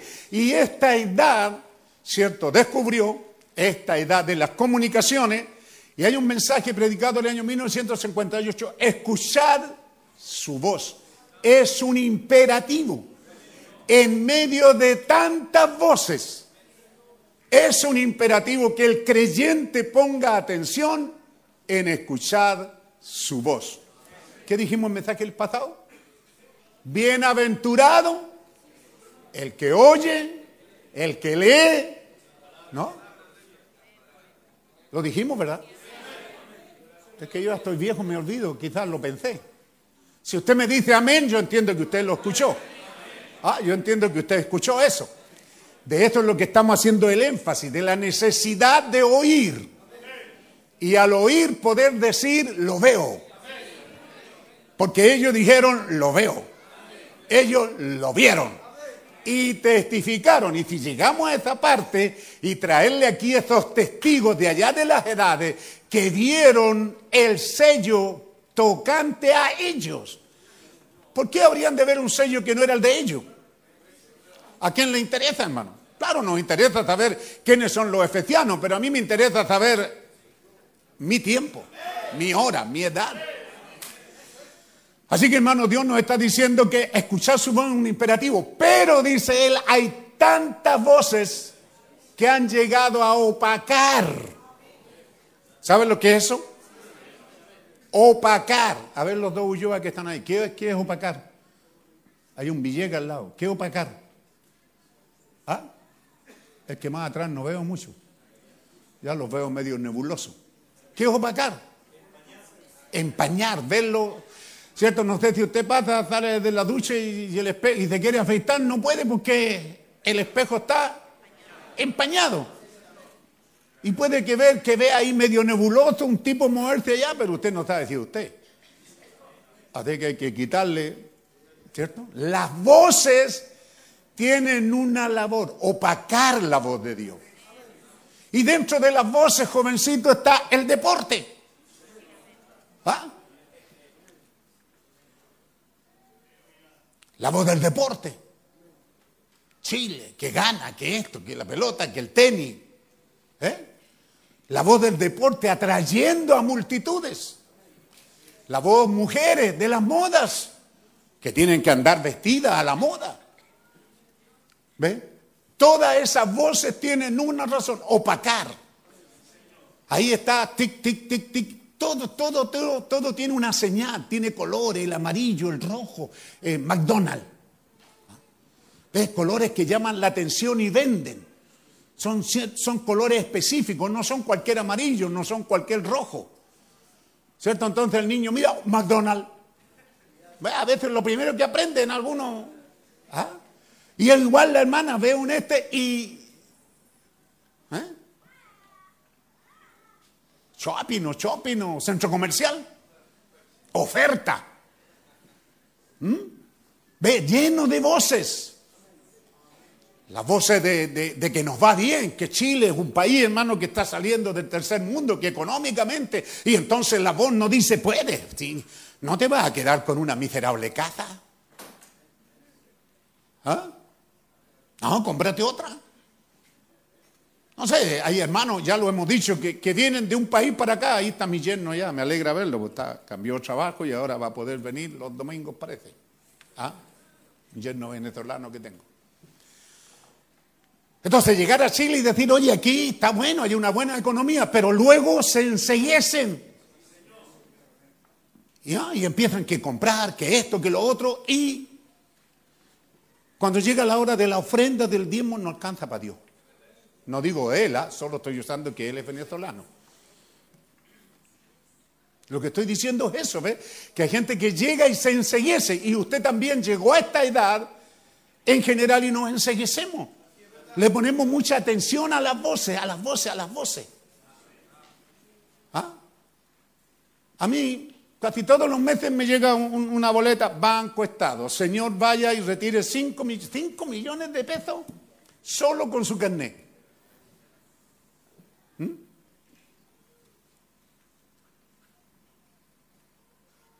Me llaman por teléfono, me. Señor, usted sabía, al celular también me llega. Señor, retire 5 millones, así como quien dice, venga a buscarlo. Y luego de repente me dice, y le agregamos un millón y medio más. ¿Ah? Pero no leen la letra chica abajo que dice que si usted lo paga en tantos años, ya no va a pagar los 5 millones, va a pagar 8. ¿Ah? Eso, 8 millones siempre y cuando pague legalmente. Y si se pasó, ahora son 10, son 12. Hay gente aquí que ha perdido casa, ha perdido un montón de cosas. ¿Por qué? Porque ha oído la voz de esta edad, las muchas voces. Solo quería hacer ese énfasis, que no nos olvidemos que venimos de estar, somos en lo humano parte de una edad, la séptima edad de la Odisea, derechos de la gente, donde todo el mundo, no, yo tengo derechos de esto. ¿Ve? Pero en medio de esta edad, ¿cierto? Se oyó una voz que es llamada un clamor y es llamada una voz de mando que dijo, salid de ella, pueblo mío. ¿Quién ha creído a nuestro anuncio? Oh, con esos pocos me quedo, yo también he creído. Porque hay otros que vienen a canutear a la iglesia, pero yo he creído. Y, y yo estoy ahí atento a decir, amén, ese soy yo. Ese, ese que va caminando en ese cuadro soy yo, hermano. ¿Ve que es importante? Entonces cuando llegamos a esto nos damos cuenta que es en este tiempo en que la voz de Dios nos traería esta apertura de los sellos, este libro sellado. Partamos por ahí. Es un libro sellado y tiene siete sellos, ¿verdad? Lo dijimos en tiempo pasado, como mostramos este que está pequeñito, pero lo podemos hacer en grande. ¿Mm? ¿Cómo se abre esto? No sé. Ah, para arriba. ¿Cierto? Ya dijimos, esto, esto, esto es de, no es el real, ¿verdad? El que encontraron ahí en Qumran, pero era así, ¿cierto? ¿Lo pueden ver? Y esto es llamado una vasija. Y adentro había un rollo, o siete rollos, ¿cierto? Que usted lo va a leer y lo hemos estado mirando en el libro de Jeremías. Cuando se fueron a ir, ¿verdad? Dios le dijo a Jeremías, compra un terreno, haz las escrituras y toma esas escrituras del terreno, mételas en una vasija de barro y séllalo. Esto quedó sellado, que no le entre aire ni nada. Y ahí se quedó. Porque esto te está diciendo Jeremías que un día van a volver. Ahora están siendo llevados cautivos, pero esto déjalo ahí guardado porque certifica que van a volver. Y cuando vuelvan, entonces tú tomarás el título de propiedad y dirás, este terreno es mío. ¿Ah? Así que esto era un mensaje, volverán. Por eso Jeremías dice, aquí en esta ciudad va a haber, a haber gozo otra vez. Se va a oír el cantar de la novia y del novio con alegría. ¿Correcto? Entonces, este libro está, partimos ahora, sellado. ¿Correcto? Sellado. Queremos partir ahí. Queremos mirar otra cosa antes de seguir. Este libro sellado, recuerde esto y anótelo. Es el libro, es el, no un, el, aunque en algunas partes dice un, es el libro de redención. ¿Qué libro es? A ver, los que no dijeron, díganlo ahora. ¿Qué libro es? De redención. Redención. ¿Qué es redención? ¿Ah? Es el libro de redención y está sellado. En este libro, ¿ah? En este libro, ¿cierto? Si tomamos esta, ¿ah? ¿cierto? El pergamino.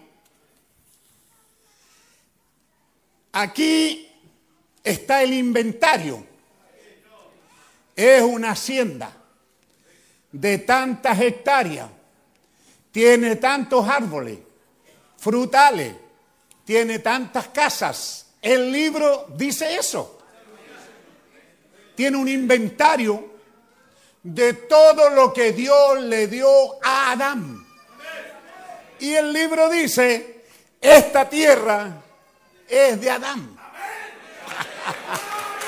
Amén. ¿Se da cuenta? ¿Qué dice el libro? Es un inventario de la herencia. Hoy día me diría tantos Rolls Royce, Mercedes-Benz, mansiones aquí en la costa, casa allá, ¿verdad? ¿Entiende? ¿Qué tiene el libro? Un inventario de todo lo que perdió Adán. Todo. Está ahí en el libro. Y también el libro tiene los nombres de los herederos. Aleluya. Entonces ve que es importante llegar a esto para entrar en, un tema y nos damos cuenta ahora de que es un libro sellado, ¿correcto? Sellado.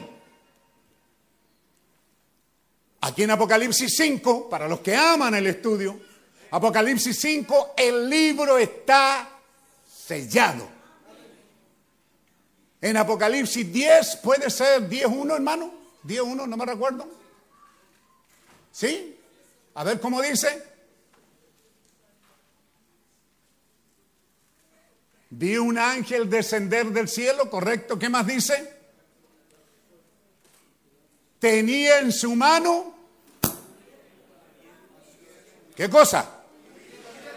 Escúcheme, no usted, no yo, él, la persona digna, el cordero león. Amén.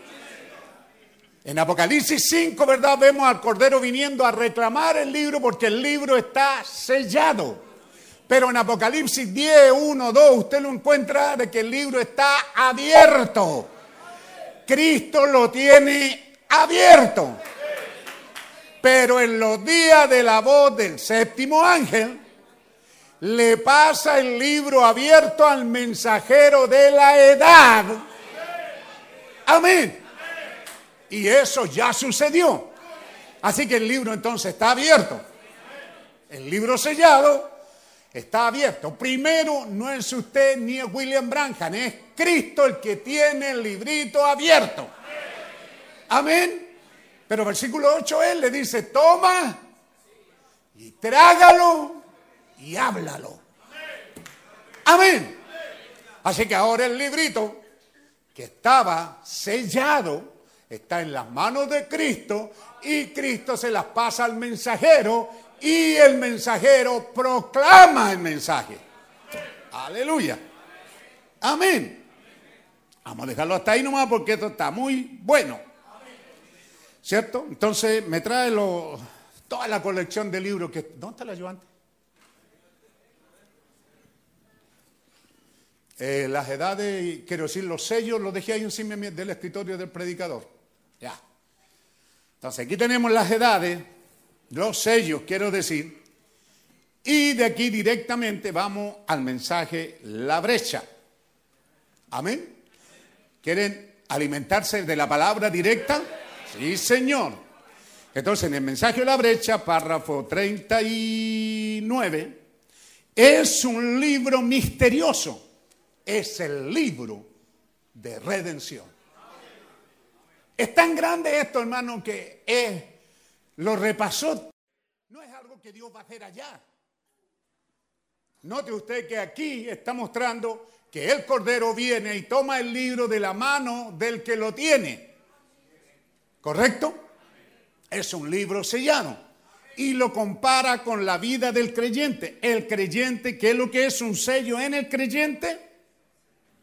Una obra terminada, acabada, completada. Aquí nos meten mano en un fanatismo loco. ¿ah? Hay algunos que no están ni ahí con la reunión, pero lo único que me molestan es que no están aquí, hermano. Que se duermen, que, que no están interesados. Sí, me molesta, por supuesto que sí, soy un humano. ¿Mm?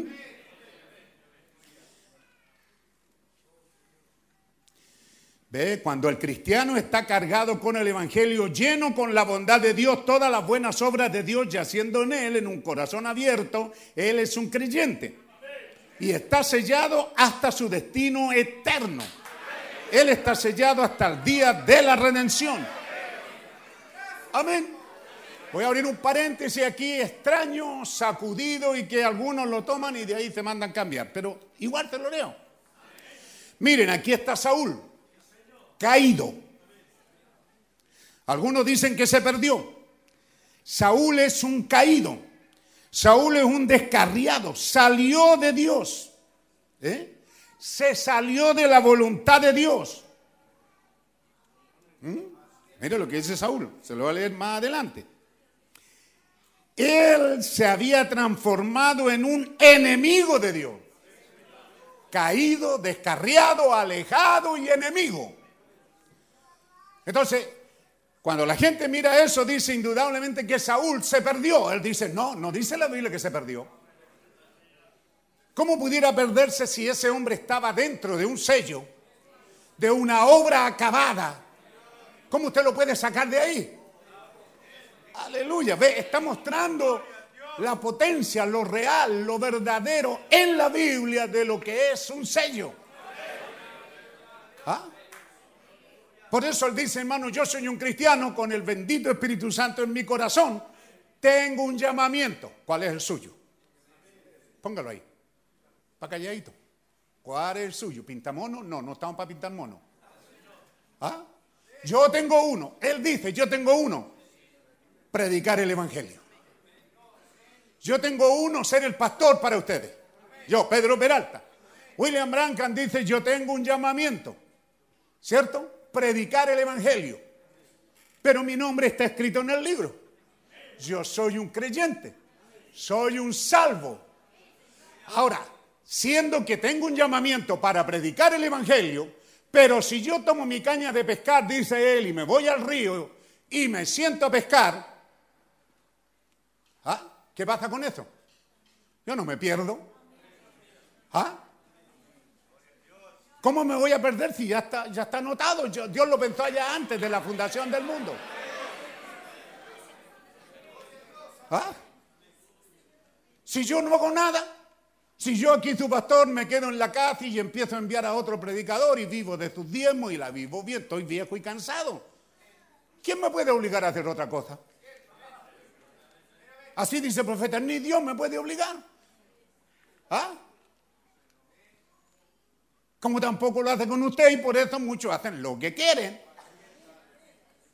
Pero si cuando yo era nada, Él me recogió del lodosal del mundo y me trajo a su palabra y me mostró que de entre millones Él me salvó, entonces eso produce en mí el ánimo de querer predicar, dice Él, de querer predicar hasta el último respiro. No es que Dios me esté obligando, no, ya mi nombre está escrito. Dios no me está obligando. Pero ¿qué voy a hacer yo, hermano? Con este tremendo llamamiento, con esta tremenda bendición. ¿Qué voy a hacer con ello? Aleluya. Amén. Por eso que usted ve mucha gente, ah, no, yo igual voy a hacer salvo, sí, pero sin hacer nada. ¿Eh? No, no, no, no, no se vería esto un poco raro. Puedo hacerlo. ¿Puedo ir? ¿Puede usted no venir más al culto? No tener que oír más esto. Y si se quiere en su casa, y si su nombre está ahí, Dios no lo va a atacar. Porque probaría su propia deficiencia. Dios probaría que cuando puso su nombre con su preconocimiento anticipado se equivocó. Y Dios no se equivoca. Cuando Él puso su nombre ahí antes de la fundación del mundo es porque te vio aquí en acción. Te vio aquí alabando a Dios, bendiciendo a Dios.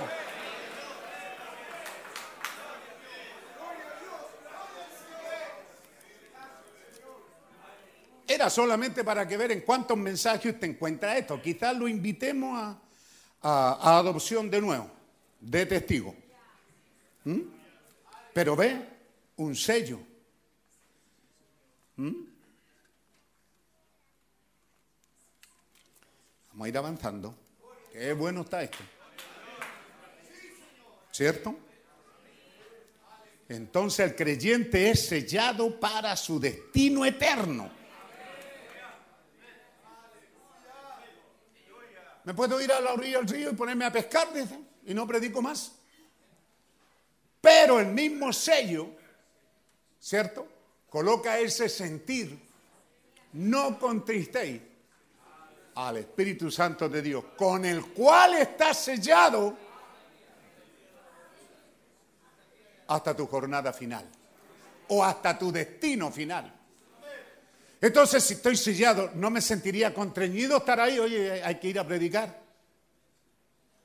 ¿Ah? En el caso mío hay una iglesia que pastorear. En el caso suyo hay que cantar, hay que alabar a Dios. Porque lo tiene que hacer otro si lo puedo hacer yo. Aleluya. ¿Por qué tengo que decir que otro diga aleluya si yo estoy aquí para decir aleluya? Bendito sea el nombre. Bendito Dios Todopoderoso. Amén. Nada, ahora recuerde usted, habla del ferrocarril, ¿verdad? Él, él puso ese tiempo, ¿ve? El ferrocarril carga todas las cosas que llegan, todo el correo. Y cierra la puerta y viene el inspector y sella si esto aguanta. Si no, lo dice, cárguenlo de nuevo. Pero ese ferrocarril o ese correo, los Estados Unidos y el mundo entero respeta de que nadie puede abrir esa carta sino el destinatario. ¿Así se usa? ¿Ah? Nadie puede abrirlo. Está sellado y nadie ni nada puede abrir. Nada puede romper ese sello. Está sellado y dice ahí su lugar de destino. Nadie lo puede abrir antes. Ese es 69 del que estamos leyendo. No contristáis, ve, manténganse. Hagan las cosas que agradan a Dios, porque ahora el libro está sellado, usted también está sellado. El Espíritu Santo mismo es un sello. ¿Correcto? Entonces, hermano, ¿qué es lo que nos anima? Es manténganse. No sea un Saúl lista. ¿Eh? Pablo tuvo que reconocer, yo dijo, yo soy de la tribu de Saúl, el benjaminita, soy, soy lo peor de todas las tribus, la peor, la de Benjamín. Y de ahí de Benjamín viene este creyente descarriado que es Saúl. ¿Mm?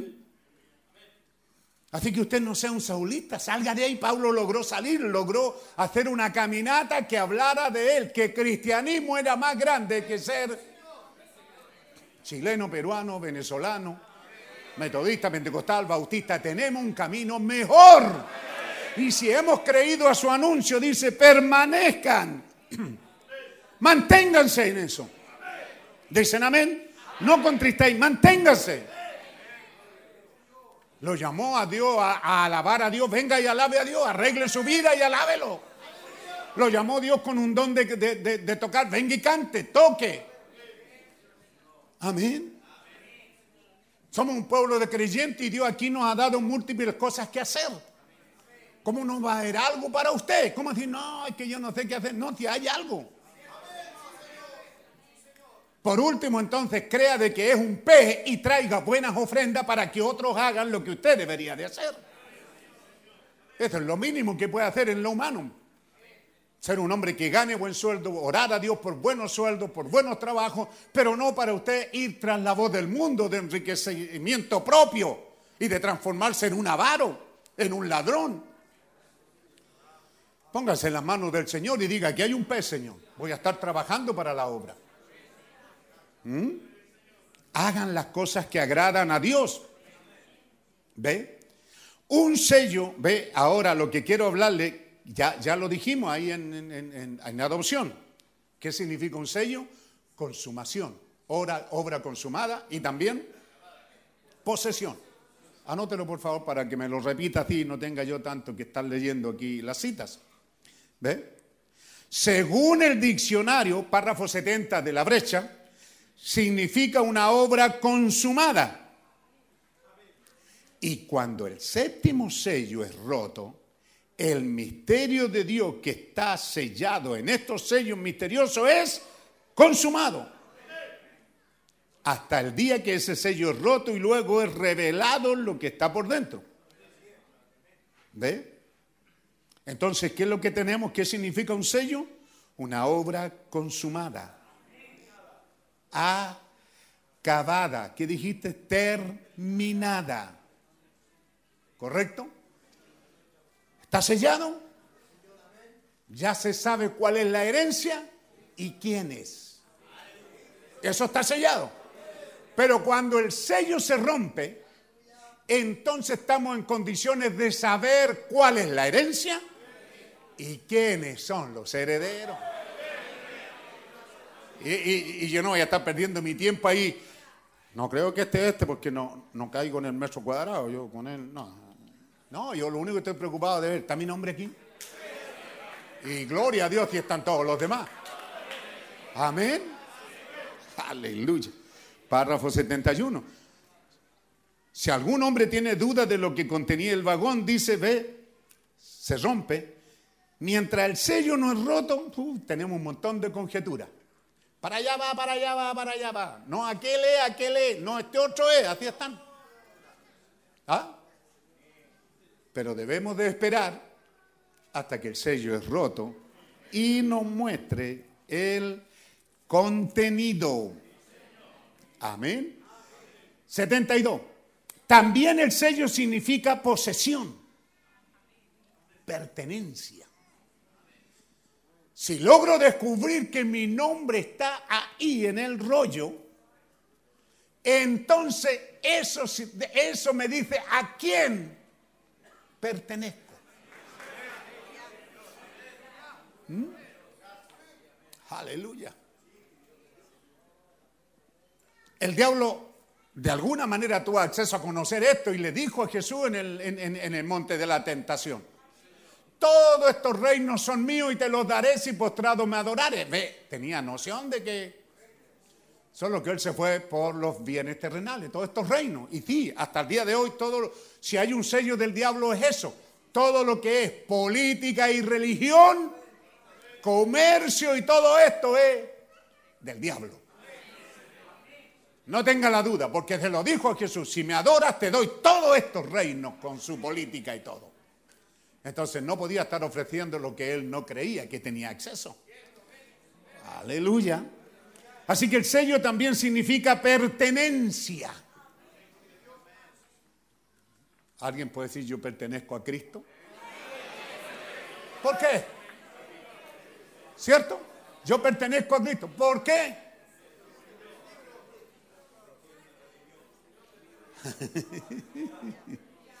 Otra cosa que significa el sello, párrafo 72, ahora el 73 dice seguridad. El sello significa que usted está seguro. Ahora yo sé que algunos no creen en seguridad eterna, pero un sello significa seguridad hasta su destino. Aleluya. Significa seguridad hasta su destino. Pero también este sello nos muestra comportamiento. ¿Mm? Yo así le puse, aparte de pertenencia, seguridad bendita, 73 significa seguridad. ¿Cuántos han cantado seguridad bendita? ¿Qué le da seguridad bendita? El sello. ¿Ah? Seguridad bendita, no seguridad en lo que yo hago. Ya le dije, si usted se va al río a pescar, igual va a ser salvo, pero hay una actitud. El sello también tiene declarado cómo vivirán estos herederos. Aleluya. Yo le puse aquí comportamiento, actitud. Oh, qué cosa, oh, qué cosa. ¿No hace eso? ¿No lo hace sentirse gozoso y a usted y a mí, nosotros los ancianos? Esto hace sentir que todos nos sintamos gozosos esperando la llegada de esa gran hora. Entendemos que esto sucederá en la primera resurrección. La naturaleza está gimiendo, nosotros estamos gimiendo, todo está gimiendo porque nos damos cuenta que algo no está bien. Y la única manera que usted puede gemir y esperar algo es porque Ha habido vida nueva que ha venido aquí dentro de usted. Amén. Entonces yo andaba con mi esposa en el supermercado y mi esposa dice, ¿por qué somos diferentes? Billy le dijo a su esposa, ¿por qué nosotros tenemos que vestir diferente? Si somos americanos, vivimos aquí mismo. Sí, querida, pero nosotros estamos aquí en América, pero no somos americanos. Ya para ese tiempo, si usted ve su historia, ya las mujeres estaban usando short, ¿ah? las americanas, ya se estaban cortando el cabello. Ve, había este espíritu libertinaje manifestándose y si ya mis ojos y los ojos de la gente y la gente se acostumbró a ese vivir, ¿por qué tenemos que ser pájaros raros? Porque nosotros pertenecemos a un reino. Y representamos a ese reino aquí en la tierra. Quienes nos ven a nosotros tienen que ver ese reino. Aleluya. El sello también tiene eso. El sello también dice los requisitos de usted para tomar la herencia. ¿Ah? Usted lo puede ver en más allá de la cortina del tiempo, cabello largo hasta la espalda, o por toda la espalda, dice en otra parte. ¿Mm? Estoy avanzando en el sello, espero que les guste. Aleluya, pero yo no estoy tanto porque les guste, estoy porque a mí me gusta. Ahora, ¿ve usted? El sello contiene el título de propiedad, el cual se había perdido. Los derechos ahora están en las manos del dueño original, Dios Todopoderoso. El título de propiedad de la tierra y de la vida eterna. Todo cuanto Adán perdió estaba en ese libro que está sellado. El título de propiedad de la vida eterna y de todo cuanto Adán tenía. Está en ese libro. Por eso que Juan al mirarlo lloró amargamente. Porque si no aparecía ninguno a reclamar eso, y no había ni de digno ni de mirarlo, él vio, quisiéramos tener aquí este proceso, ¿cierto? Porque la ciencia lo ha estudiado. ¿Qué pasaría si esto hubiera una regresión, ¿cierto? Y la cosa atómica llegara a todo deshacerse, hacer nada. Eso es lo que Juan vio, no era un científico, pero Juan estaba en este laboratorio de este día final, mirando cómo esto llegaría a usted a hacerse ceniza y esa ceniza hacerse aire y regresar nada. El púlpito a deshacerse y la tierra y la luna y el sol, las estrellas, el universo y todo llegar a un todo perdido. Por eso lloraba. Pero luego él oyó, ¿verdad? Una voz le dijo, no temas, Juan, el león de la tribu de Judá ha vencido. Yo me volví para ver el león, dice Juan, y vi un cordero. Sí, Señor, un pariente redentor. Un ser humano, un vaso de barro que había venido a habitar a la tierra, un vaso de barro que estando sellado no era cuestión de hacerle así, remo- no, había que quebrarlo para sacar el contenido. Y Dios tomó a Cristo, lo llevó a la cruz para revelar el contenido. Bendito sea el nombre del Señor. Esto sí que está bueno. Amén. 118. ¿Ve? ¿Qué es este libro de redención? También es el título de propiedad. El abstracto, el título de propiedad, ya vimos, está en el quitando el velo. Si buscan, eh, pero si ya ha salido el sol, que viene de Venezuela, es muy importante.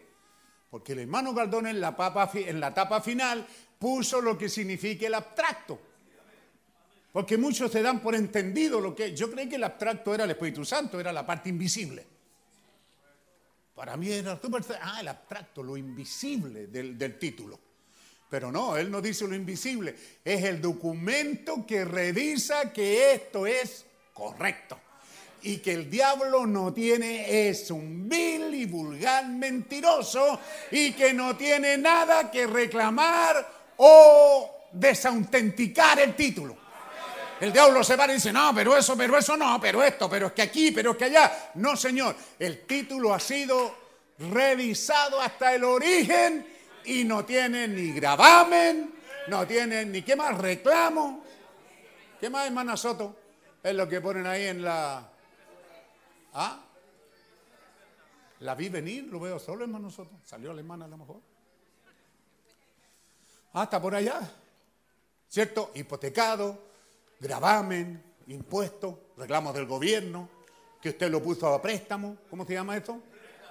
Prenda. El abstracto significa que hay un documento que certifica que no tiene nada de eso, ni gravamen, ni impuestos, ni deudas, ni préstamos, nada. Es mentiroso el diablo. Aleluya. Gloria al nombre del Señor. ¿Ve? ¿Qué significa un abstracto? Es cuando un título ha sido examinado hasta su origen. ¿Ve? Como esa pequeña gotita de tinta. Estaba ya en las manos del Todopoderoso. Su redención. Su redención, ¿ve? Es un libro de redención. Significa plena posesión legítima a todo lo que ha perdido Adán. Pueblo de Dios, haga de este culto el último de su vida. Haga que no va a haber más culto. Pero que usted necesita estar cierto de ciertas cosas y eso es lo que le está diciendo este mensaje. Ve, es el título de propiedad, significa posesión legítima de todo lo que ha perdido Adán. ¿Qué debería de hacer eso para un verdadero creyente? Hermano, usted tiene que decir, esto tiene que hacer algo, irme a un rincón, ponerme a llorar. No puedo tomarlo así. Amén. Gloria a Dios. Medio femeninado ahí. Se parece la bandera de los homosexuales, pero no es la nuestra, tiene seis colores. Es una bandera falsa y mentirosa. Tiene seis colores hablando de diversidad y ellos no aceptan la diversidad. Pero hay un, un grupo de creyentes que sí lo acepta, sí creemos en siete colores. Así que no sea femeninado, créalo de verdad y comience a sufrir por ello. Si no tiene el nuevo nacimiento, si no tiene una experiencia genuina con Dios, usted no es parte de ello. Tiene que poner algo en esto. Todo lo que perdió Adán. ¿Qué debería hacer esto para un cristiano nacido de nuevo? La posesión legal, el título abstracto, el título de propiedad de la vida eterna. Significa que usted posee todo lo que Adán y Eva perdieron, hermano.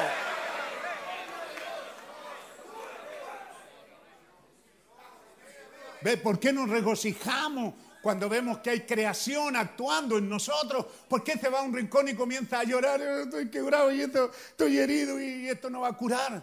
¿Qué? Espere. Amén. Cuando Dios dijo, produzca la tierra hierba verde, no sabemos cuántos millones de años pasó para que eso sucediera y el diablo dijo, Dios mentiroso, no sale hierba verde, pero un día apareció una pequeña grama. Aleluya. Oh, hermano, todo lo que Adán y Eva perdieron. Adán no podía cumplir con los requisitos de la redención. Ve, la ley de redención requería un pariente redentor. Por eso Dios allá puso la sangre de machos cabríos y vea aquellos que se pusieron en fe detrás de esa sangre, vea lo que lograron. Y usted, un, un, cristiano mediocre aquí, amante del dinero, amante de las cosas naturales, con esta revelación. ¿Mm? Amante de lo banal. Cuando usted entra en este mismo mensaje, dice profeta, gracias hermano, dice, ve, vimos en los sellos, ¿qué significa el aceite? ¿Qué significa el vino? ¿Ah? El Espíritu Santo en ambos casos. El aceite es la revelación, la revelación directa de Jesucristo. Esto no te lo reveló carne ni sangre. No esa revelación de conocimiento. Algunos tienen un conocimiento. No, Señor. Hablando de una realidad. Pero el vino es el estímulo. Eso te tiene que estimular. Entonces por eso que el mensajero de la edad nos dijo, ve, usted va a iglesias donde empieza la música y empieza la fiesta. Empiezan a bailar y la bailan porque es buena la música, wow, que está bueno. ¿Ah? Pero deje que salga la palabra, todos durmiendo. Pero la Biblia dice que cuando la palabra sale y la revelación cae, entonces produce gozo. Aleluya. La revelación cae en el corazón que aceite dorado del Espíritu Santo y el vino manifiesta gozo porque yo sé que esta palabra que estaba escondida en Dios me ha sido revelada y va a ser manifestada. ¿Qué me trajo aquí? Ah, más allá. ¿No está el folleto? Si está, tiene que estar. Entre los montones, como yo soy desordenado ahí. Capaz que lo tengo en la casa, hermano. Pero está, ¿no? ¿Alguien no lo tiene? ¿Se repartió el folleto ese? ¿Sí o no? O yo estoy en otro mundo. Se repartió, ¿verdad? Viene de la voz de Dios, si no me equivoco, el verde. No estoy criticando, lo que estoy diciendo es que sí está. Así que, hermano, ve usted, si esa sangre, siendo sustituto, hizo lo que hizo, ¿ah? ¿Qué no hará la sangre de Jesucristo en nosotros?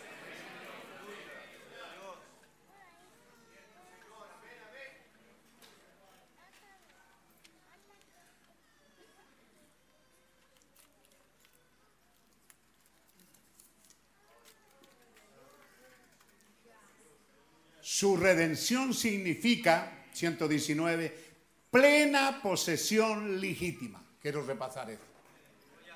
¿Qué significa redención? Volvemos.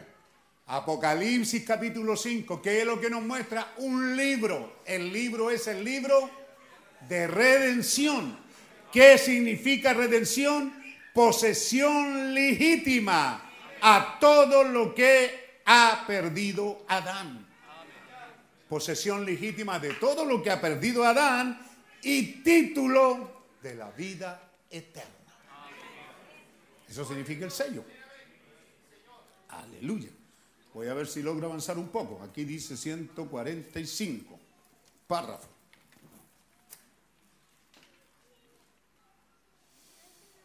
Todas las cosas que aquí son, y todas las cosas aquí son siete sellos tienen los misterios de Dios desde la fundación del mundo.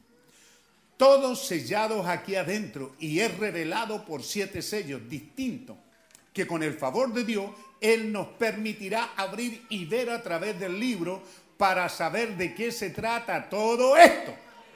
Espero que tengamos un gran tiempo. Amén. El misterio de redención está sellado allí. El libro no podía ser abierto hasta el mensaje del séptimo ángel. Y ese séptimo ángel ya lo tuvimos. El pergamino allí está. Sabíamos que estaba allí. Sabemos que era la redención. Creemos que era la redención. Eso es lo que nos muestra Jeremías en Jeremías 32, 14. ¿Ve? Allí usted lo va a encontrar. Yo pudiera hablar un buen tiempo sobre eso. El pergamino fue guardado en un vaso de barro, en una vasija de barro. ¿Correcto? Un vaso en que una ocasión llegó a ser carne. Gloria, aleluya. Y este personaje, Dios llegó a ser carne y murió y luego resucitó y se mantuvo en el vaso de barro hasta el tiempo de la compra. Qué cosa más hermosa tenemos aquí. Amén. Ay, Señor. Solo se los voy a leer. Ahora, todos estos mensajes son guardados hasta que este vaso de barro, hasta el tiempo señalado por Dios, durante el tiempo del último mensajero sobre la tierra. Todo lo que esta gente había juzgado y había dicho. Ve todos estos mensajes que están aquí adentro, guardados en este pergamino, todo lo que está allí y todo lo que esta gente, esta gente, había juzgado y había dicho, yo sé que está allí. A ver, ¿de quién te acuerdas? Por ejemplo, Job. yo sé que mi redentor vive. ¿Por qué lo dijo? ¿Ah? Porque no era alguien que iba a la iglesia nomás. Él iba para ver el sello. Amén. Y él se mantuvo yendo a la iglesia y escuchó y vio la vida subir, bajar de los árboles, vio la, la re- restauración del árbol novia. Él oyó todos esos mensajes, pero no lo satisfacieron hasta el día que él vio su sello. Amén. Lo demás es lo, la notificación. Este libro dice esto, generaliza aquí, allá, ve usted. Pero Job creyó eso. Él dijo, puedo ver la vida subir, la puedo ver bajar, puedo ver esto, puedo ver lo otro, pero... Pero un día, dice, con estos ojos, yo vi a mi redentor venir. Y cuando vi que mi redentor venía, él venía con sus santos resucitados. Y yo no estaba preocupado de la última edad o de la primera edad. Yo solo busqué mi edad. Y en mi edad me vi a mí y a los míos. Yo sé, yo sé, yo sé, yo sé que mi redentor vive. Aleluya. Uy, Señor. ¿Qué gente deberíamos de ser, hermano? Aleluya. Amén. Ve un libro sellado. Ah, 180, 181. Está hablando ahí. No llores, Juan. Ya te lo, ya te lo prediqué. Pero para que lo veas. Ve, no llores. Juan estaba llorando amargamente. ¿Por qué? Pero el león rugió. Aleluya. ¿Están despiertos? ¿Están aquí? ¿Están atentos? Amén. Apocalipsis 10, versículo 1, hermano, adelante. Ponga atención. ¿Mm? Yo estaba en la selva, dice el profeta. Con Billy Paul andábamos cazando. Y llegó la hora de la puesta del sol. Usted sabe, lo- lo- lo- los americanos no son jaraneros. ¿Y cómo llamó un siervo de Dios en América, verdad? Cucarachas. Vean, todo lo que usted lee de los norteamericanos, ellos se acuestan temprano y a las 5 de la mañana están en pie. A las 6 de la mañana están tomando desayuno, con corbata y yendo a dejar al niño nuevo. Aquí está. ¿Ve? Entonces dice, yo estaba ya en la selva, cayó el sol, nos acostamos con Billy Paul. Y a la hora de la tarde, ¿ah? A la hora de la tarde, miles de voces, todos haciéndose oír. La jirafa, la hiena, amén. Los pájaros cantando, el grillo, todas las voces. Pero de repente, allá en la distancia, se oyó el rugir del león. Silencio total. El león, el rey ha hablado. Toda la creación en la sabana, como dicen, se calla. Y él dice, qué pena. Sigan con sus baratos mensajes para satisfacerse a sí mismo, para esquilmar y robarle al pueblo. Y no han aprendido que lo primero es callarse y poner atención. ¿Qué rugió el león? ¿Qué pasó, hermano, con la cita? Y clamó con gran voz como cuando un león ruge cuando hubo clamado. Siete truenos emitieron sus voces. Amén. Aleluya. Él viene con el libro abierto. En el capítulo 10, ¿verdad que dice así? ¿Ah? Con el libro abierto. Los sellos han sido abiertos. Han revelado lo que tienen. Han revelado todo lo que perdió Adán y los herederos. El león ruge ahora y dice, lo que está hecho, hecho está. Aleluya. ¿Puede oírlo, hermano? Lo que está hecho, eso está. El león no rugió para decir sí, pero le vamos a agregar que siete truenos significan esto. No, los truenos rugeron para decir aquí el libro está abierto y esto es así, dice el Señor. Aleluya. Oh, hermano, yo espero que usted, si todavía le queda algo por ahí metido, lo hecho, hecho está. Así lo puse cuando bajó la inspiración. ¿Ve? Amén. No hay cambio, no le agregues, no le quites. ¿Mm? Wow, lo que tiene ahí. Si el rey está viniendo, si el rey está viniendo. Aleluya. ¿Ah? Todavía estamos en la brecha para que usted se enamore de ella y lo lea. Recuerde que vienen durante la séptima edad de la iglesia, cuando los misterios de Dios serán abiertos. Ahora, fíjense muy bien, es algo que ustedes tienen que captar bien.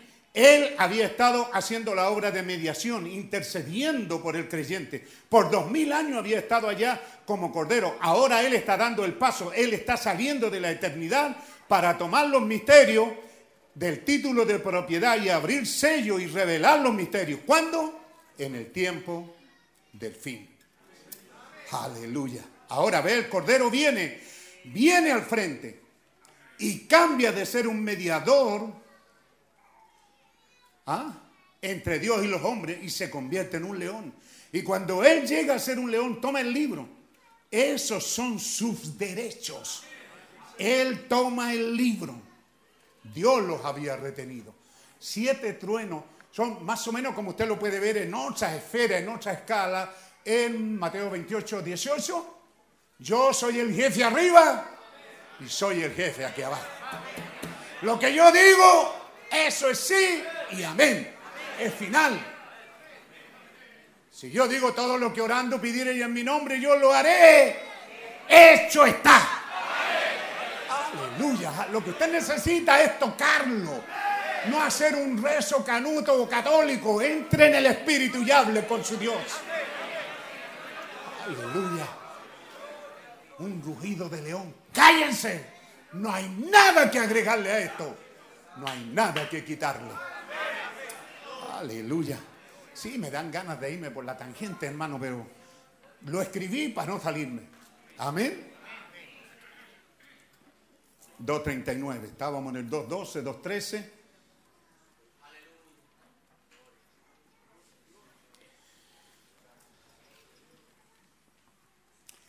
Ahora ve, pertenece al Cordero. Amén. Así lo requiere la ley de Dios. Él es quien lo tiene. La ley de Dios requería un pariente redentor y ahora el Cordero salió sosteniéndolo. Yo soy su pariente. Yo soy su redentor. Yo he hecho intercesión por ello y ahora he venido para reclamar sus derechos. Amén. Amén. Yo soy. Yo soy su dueño. Yo soy su pariente.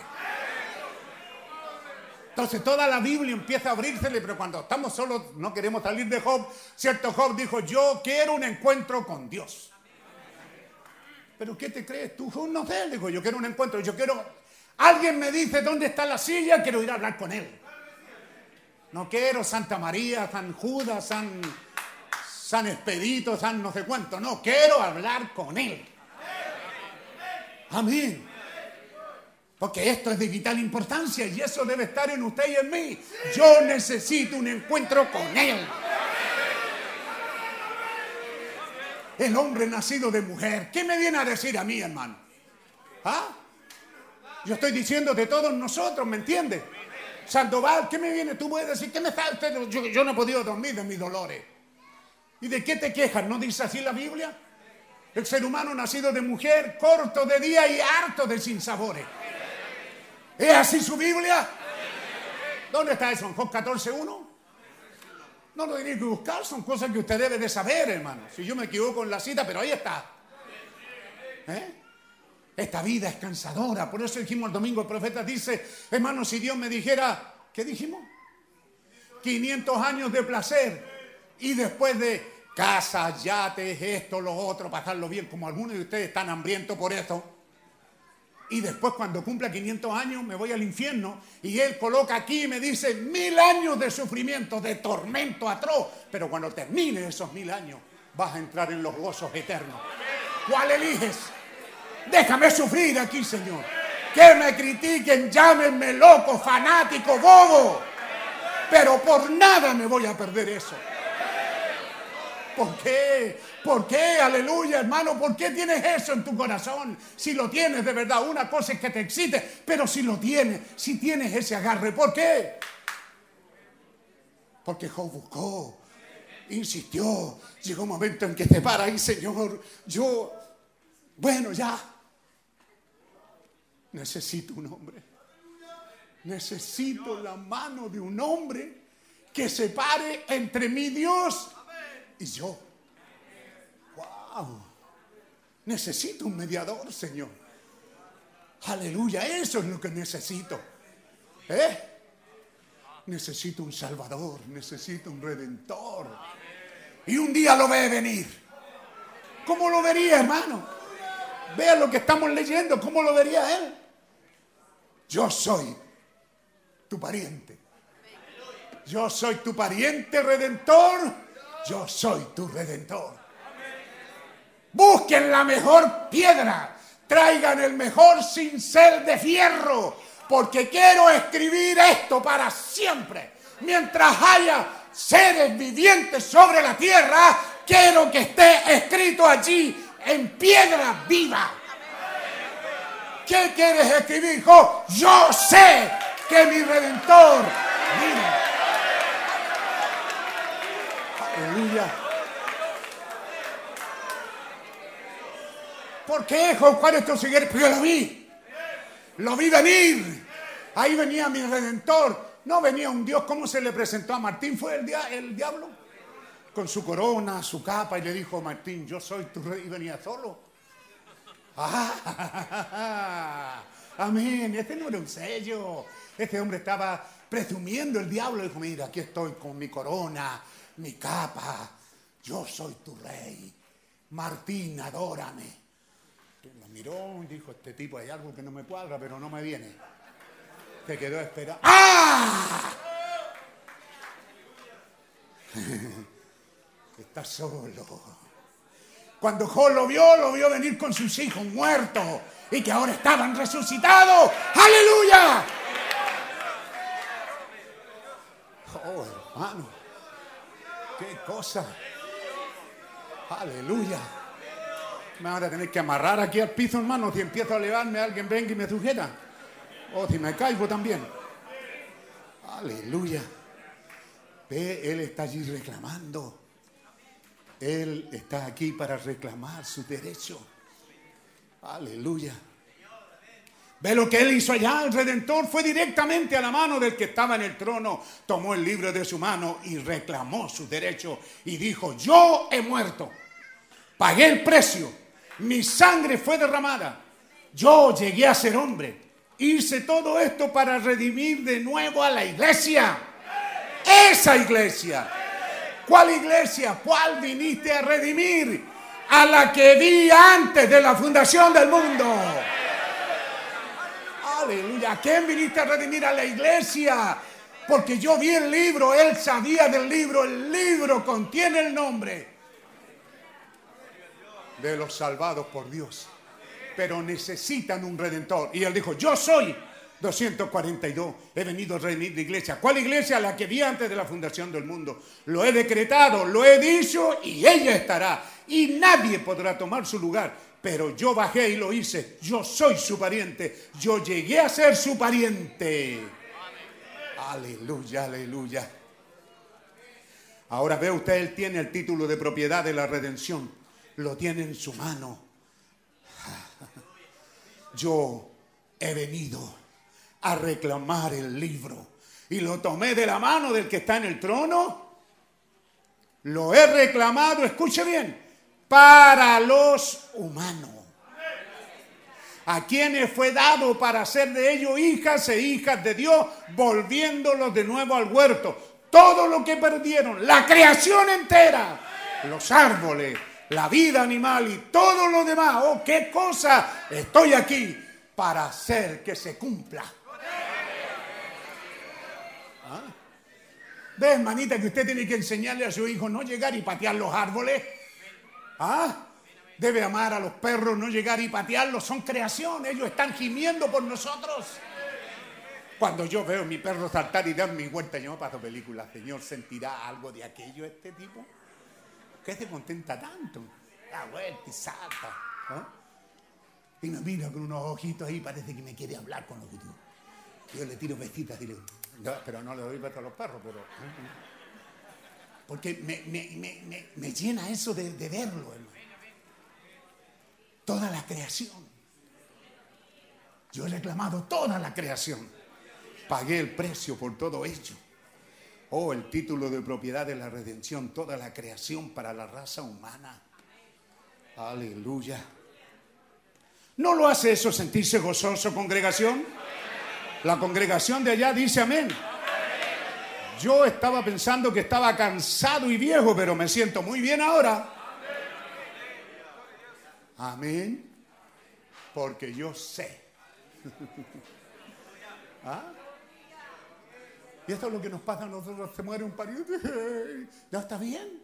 Es doloroso que un ser amado parta, pero él llegó a la meta. También gócese porque hay vida al otro lado. No le dé todos los atributos a la muerte. ¿Ah? Todos los, Los honores, los- la credibilidad también. ¿Ah? Hay vida, hermano. Porque yo sé que hay alguien allá esperando. Hay alguien que pagó el precio que yo no podía pagar, ¿correcto? Y él se dirige a un hermano y dice, Charles, él lo hizo por mí, lo hizo por usted, lo hizo por toda la raza humana. Y él viene para reclamar sus derechos redentivos. ¿Reclamarlos para quién? No para sí mismo, para nosotros. Él abrió el libro para nosotros. Aleluya. Qué buena parte, hermano. Ahora puedo decir como el profeta, me quedan como 10 páginas, pero vamos a tratar de ir rápido. ¿Mm? ¿Qué tal si avanzamos para no seguir aquí un poquito, un- unas dos miraditas nomás al primer sello? Amén. Primer sello. Párrafo 33. Creo que es. Ve, ahora el libro en realidad fue planeado y escrito antes de la fundación del mundo. Si decimos un libro, ¿verdad? Fue escrito. ¿Cuándo fue escrito? Hay algunos durmiendo, dígalo más fuerte. ¿Cuándo? Antes. Porque también usa el dicho muchas veces desde la fundación del mundo. Pero también usa el dicho antes de la fundación del mundo. El libro fue escrito antes de que Dios lo creara. Él ya sabía que esto iba a suceder, que nuestros padres iban a caer, pero él sabía que iban a haber hijos de Dios que le iban a creer y le iban a amar. ¿Quién ha creído a nuestro anuncio? Él sabía quiénes le iban a creer. Y entonces, ¿qué es lo que hizo? Escribió el libro y puso los nombres allá. No hoy día, no cuando usted se arrepintió y, y a, y a las dos semanas, al mes, al año, qué sé yo, cometí un pecado y ahí anda todo, ¿verdad? Cometí un pecado, me perdí, hermano. Ya, ya nunca más estaré con Dios, hermano. Me perdí. No. ¿Ah? Él sabía nuestras caídas y levantadas. Pero si usted nota, hasta donde vamos, no aparecen aquí esas cosas. ¿Eh?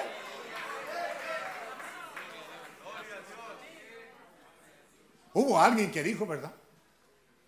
¿Cuántas veces se cae el justo? ¿Alguien lo dijo? Pero aquí está escrito, ¿qué dijimos? La lista, palabra hablada, control de la naturaleza. ¿Cuántas cosas Dios están escritas ahí? Y también el nombre de los que recibirán esa herencia.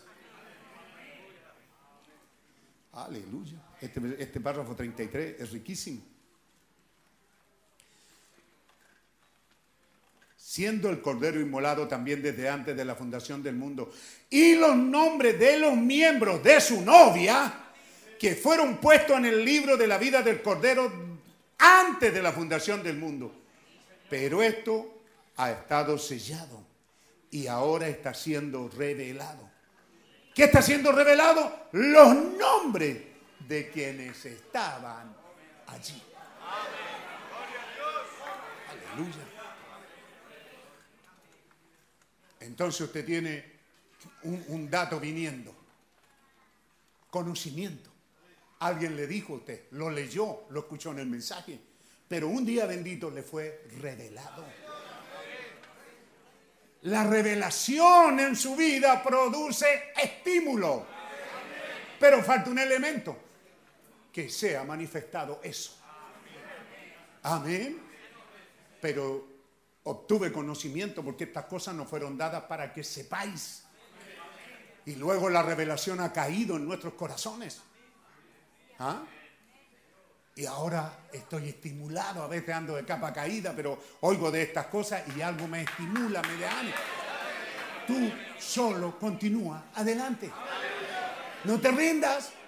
Sigue adelante, no te rindas. Amén. ¿Ven? El nombre. Aleluya. Anótese este párrafo 33 del primer sello, hermano, es bellísimo. Están siendo revelados los nombres que estaban allí. ¿Cómo sé yo que mi nombre está ahí? Me fue revelado. Y luego viene una manifestación, una acción. Quiero ser como Él. Aleluya. No, es que yo estoy así, hermano, malhumorado y nadie me cambia. Está equivocado de iglesia, hermano. Tiene que buscarte otra. No, yo soy el intocable, hermano. Yo soy como las ranas, me tocan y salto. Sí, pero andan siempre mirando para atrás las ranas. ¿Eh? No, no, no, yo soy un cristiano, hermano. Ve lo milagroso que descubrió, porque Glorita me decía que la doctora, ¿verdad? Ya, Glorita, ponte ahí. Y ella se, se gana acá y le dice a la secretaria, anota. Y cuando la mira, la doctora se queda. ¿Qué pasó aquí? Esto tiene aceite. Esta piel no está, no está, no está partida, dura, herida. Mire el rostro de la niña, no una niña que viene dolida y es que no puedo estirar las piernas porque, ah, las quemaduras. No, la doctora miró y vio la piel que tenía aceite. Aleluya, yo creo que vio su rostro cuando la niña la saludó, doctora. Wow. Ajá. Nosotros sabemos que Dios nos sana por los doctores. Estos días estuve con un doctor aquí de entrevista, pero le dije, pero Dios usa los doctores. Es uno de los medios que Dios tiene. Y Dios tiene buenos doctores también. Amén. Y que serán una bendición aquel día. Aleluya. Qué bendito el nombre del Señor, ¿verdad? ¿Ve usted? Los nombres de aquellos desde antes de la fundación del mundo. ¿Cuándo fue su nombre puesto allí? ¿De qué estamos hablando? Repaso del libro de redención. El libro de redención estaba en las manos del dueño original. ¿Qué contenía el libro? ¿Mm? La lista, ¿cuál es el nombre que se le da? El, esto. El inventario de todo. Lo que hay ahí, que es mío, y luego también tiene el nombre. Pero también tiene la actitud que tomarán esos. Primero nos quedaremos anonadados. ¿Yo? ¿Yo, Señor? Yo estaba muerto en delitos y en pecado. Estaba allá en el lodosar, en el chiquero. Tú bajaste y me recogiste. ¿Qué viste en mí, Señor? ¿Qué viste en mí? Amén. Pero al ver de que Dios me eligió a mí y al ver ahora que mi nombre está escrito ahí, ¿no me hace eso amarlo? Sí, Señor. Yo no soy un fanático ni del hermano Galdona, ni del hermano Vini, cuántos ministros hay, ni de William Branham, soy de Cristo. El sello es de Cristo. Dios tiene buenos ministros y espero encontrarme con mis viejos pastores allí. Creo que veré a mi pastor pentecostal, no tengo dudas de ello. Veré a mi pastor Galdona que también cumplió esa parte, a mi hermano Labrina acá en el sur. Es posible que el diablo tire la fruta, sí, pero hizo esto, falló por acá, sí, de acuerdo. Pero hermano, al ver el terrible descarriado y enemigo de Dios, Saúl. Amén, ¿no le da esto confianza?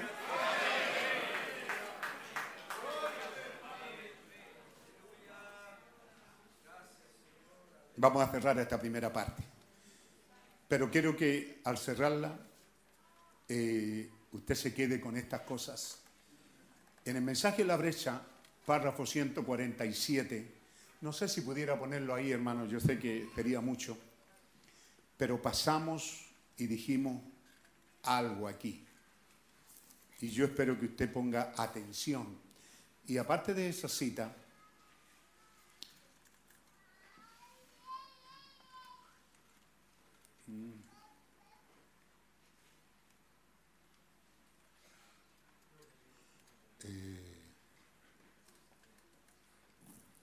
59.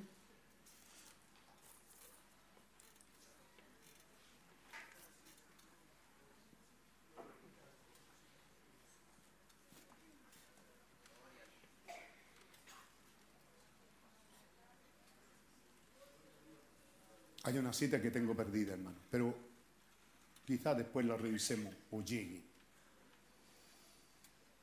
Pero 147 de la brecha dice, yo se los leí, le dije, vamos a regresar ahí. Todos estos mensajes son guardados hasta que el vaso de barro, hasta el tiempo señalado por Dios, durante el tiempo del último mensajero. Todos estos mensajes son guardados. Y todo lo que esta gente había juzgado y había hecho, yo sé que están allí. Yo creo que están allí. Y habían luchado y lo presentaron y habían producido estas cosas. Por la fe lo creyeron. Pero ahora no será traído revelación. Toda esta gente. ¿Se gozó con Job? Léalo. Ahí lo tiene. Amén. ¿Qué dijimos? Pero antes de eso le voy a leer aquí en el cuarto sello. Este era, este era el mensaje, hermano. Cuarto sello. eh,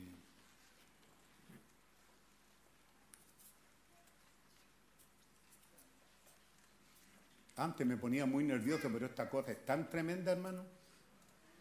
¿Mm? Elías fue el profeta de los días de Acab.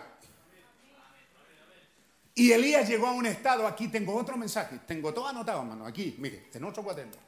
¿Mm? Todo, Primera Reyes 18, todo la caminata de Elías, cómo es que llega a esta condición. Y dice, Elías, ¿ve? Trató de tornarlos a Dios. Él va a Dios y le dice, Señor, tú sabes que lo intenté. Fuimos al monte, descendió fuego del cielo, les prediqué el mensaje, lo dramaticé, hice todo para volverlos a ti, pero ellos no volvieron. Y ahora, Señor, estoy solo. ¿Qué condición había llegado? No sé si tendré tiempo, pero quédese con eso. Ve usted en qué condición está William Branham para el mensaje más allá de la cortina del tiempo. Estoy nostálgico estaba pasando por un montón de presiones. ¿Mm? Estaba viendo que ya la gente no viene a la iglesia, no estaba viendo el mensaje, estaba en una situación crítica. Vea cómo está Elías, está en una situación crítica. Tan crítica que llega a decirle, Señor, yo estoy solo. Pero Dios le dice, un momentito, Elías, mire usted, él no conocía a ninguno de ellos de esa categoría. Él creía que era el único salvo hasta que Dios le abrió uno de los sellos y le mostró el misterio en el libro. Se ve que hay, hasta predicadores así, yo nomás, nosotros nomás. ¿Mm? Pues llegan a un estado como, como Elías en decir, no, yo no más, los de allá no, los de allá no, los de allá no. Elías miró y dijo, Señor, no hay ni uno. ¿Qué quiere, Señor? ¿Dónde lo encontró? En la cueva. Aquí estoy, Señor. El terremoto, el fuego, el granito, él no hizo ni caso, no quiero saber nada de esto. Ha bajado fuego del cielo, ¿qué no hice? Y no se han vuelto a ti. ¿Qué de ustedes, hermano? No han entregado su corazón a Dios. Me he quedado solo. Un momentito, Elías. Hijo, un momentito. Yo tengo, él aquí cometió un error, que después en pregunta y respuesta lo tiene que responder varias veces. Yo tengo 700 metidos por aquí y por allá, que tienen sus nombres escritos en el libro desde la fundación del mundo. Elías, esos son los míos. Y Dios le abrió los sellos. ¿Qué hizo? Le abrió los sellos. Hermano, Dios le dijo, voy a abrir uno de los sellos y te lo voy a mostrar. Yo todavía tengo, usted sabe escrituralmente, siete mil que no han doblado sus rodillas las denominaciones. Yo todavía tengo siete mil listos para el rapto. ¿Por qué listo? Porque ya sus nombres están escritos aquí. Aleluya, aleluya, aleluya. ¿Hay alguien que estaba durmiendo no quiere despertar? ¿Qué es lo que hizo Dios? ¿Ah? Le mostró. ¿Qué fue lo que le mostró? Aleluya. Un sello. ¿Qué sello, hermanita? Porque a veces la mente dice que no entiendo bien. Ve, Elías está solo, está, no sé, triste, dolido, fracasado. ¿Ah? La visión final que también citó, ¿quién fue David cuando predicó? ¿Ah? Esto es lo que hemos producido, esta baratija, este, monte, este bonche, dice en una parte, ¿qué es lo que dice Moisés? ¿Montón? Esta ruma de carnales. ¿Ah? Que se gozan a sí mismos sin Cristo. ¿Mm? Esto es lo que hemos producido. Entonces Dios le envía un ángel, le da que comer, lo calma. Un ángel que le toca música suave, lo calma. Lo lleva a esta roca y acá todavía él ya está malhumorado. Fracasado, Señor. ¿Cuántas veces cree que yo, yo no he pasado por esto, hermano? ¿Cuántas veces no estoy llorando ahí a mitad de semana, en las noches, fracasado, Señor? Yo quisiera que esta iglesia fuera distinta. Puedo ver en esa Biblia. Uno se ve fracasado, lo único que dice, Señor, ya no más. Pero Dios le abrió un sello. ¿Cuál? ¿Qué sello le abrió? El de su edad. Cuando él miró fuera de los sellos, entre paréntesis, él no conocía a ninguno. Porque él había dicho, he quedado solo. Pero cuando Dios le abre los sellos, le dice, hay siete mil. El sello de tu edad, tú que dices que estás solo, el sello de tu edad dice que hay siete mil. Fieles a Jehová no han doblado sus rodillas a las denominaciones y a este montón de creencias y baratos avivamientos que han pasado. Hay creyentes que han permanecido. ¡Wow! Amén, amén. 4.32, hermano. Gócese con esto. No sé si es aquí mismo. No, en el quinto sello. ¡Wow! Vamos a andar rapidito. Vamos al quinto sello. ¿Mm? Esto partió por esto, hermano, porque hay visiones maravillosas aquí que yo sentí la, la tentación de mostrarles estas, estas visiones que están aquí. ¿Ah? Pero luego Dios me llevó de esta manera.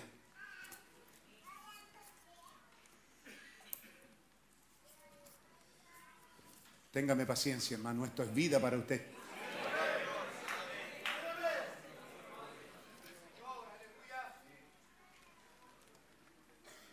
Ahora noten, pero yo estaba pensando que este precioso y santo hermano pensó que pensé que sería bueno mencionar esto aquí para terminar. Si Juan miró allá y aquellos que eran sus hermanos. ¿Qué es lo que le muestra Juan en los sellos? ¿A los judíos? ¿Ah? Dos cosas. Hermano, yo no puedo parar así que usted será, si quiere se va. Le muestra a los judíos salvos de las edades de los dos mil años. A ver, ¿alguien se acuerda? ¿Qué le muestra? ¿Quiénes son estos? Y ahí estaban, ¿hasta cuándo, Señor? ¿Hasta cuándo, Señor? ¿Cierto? Ah, le mostró los judíos. Juan era judío, le mostró su gente.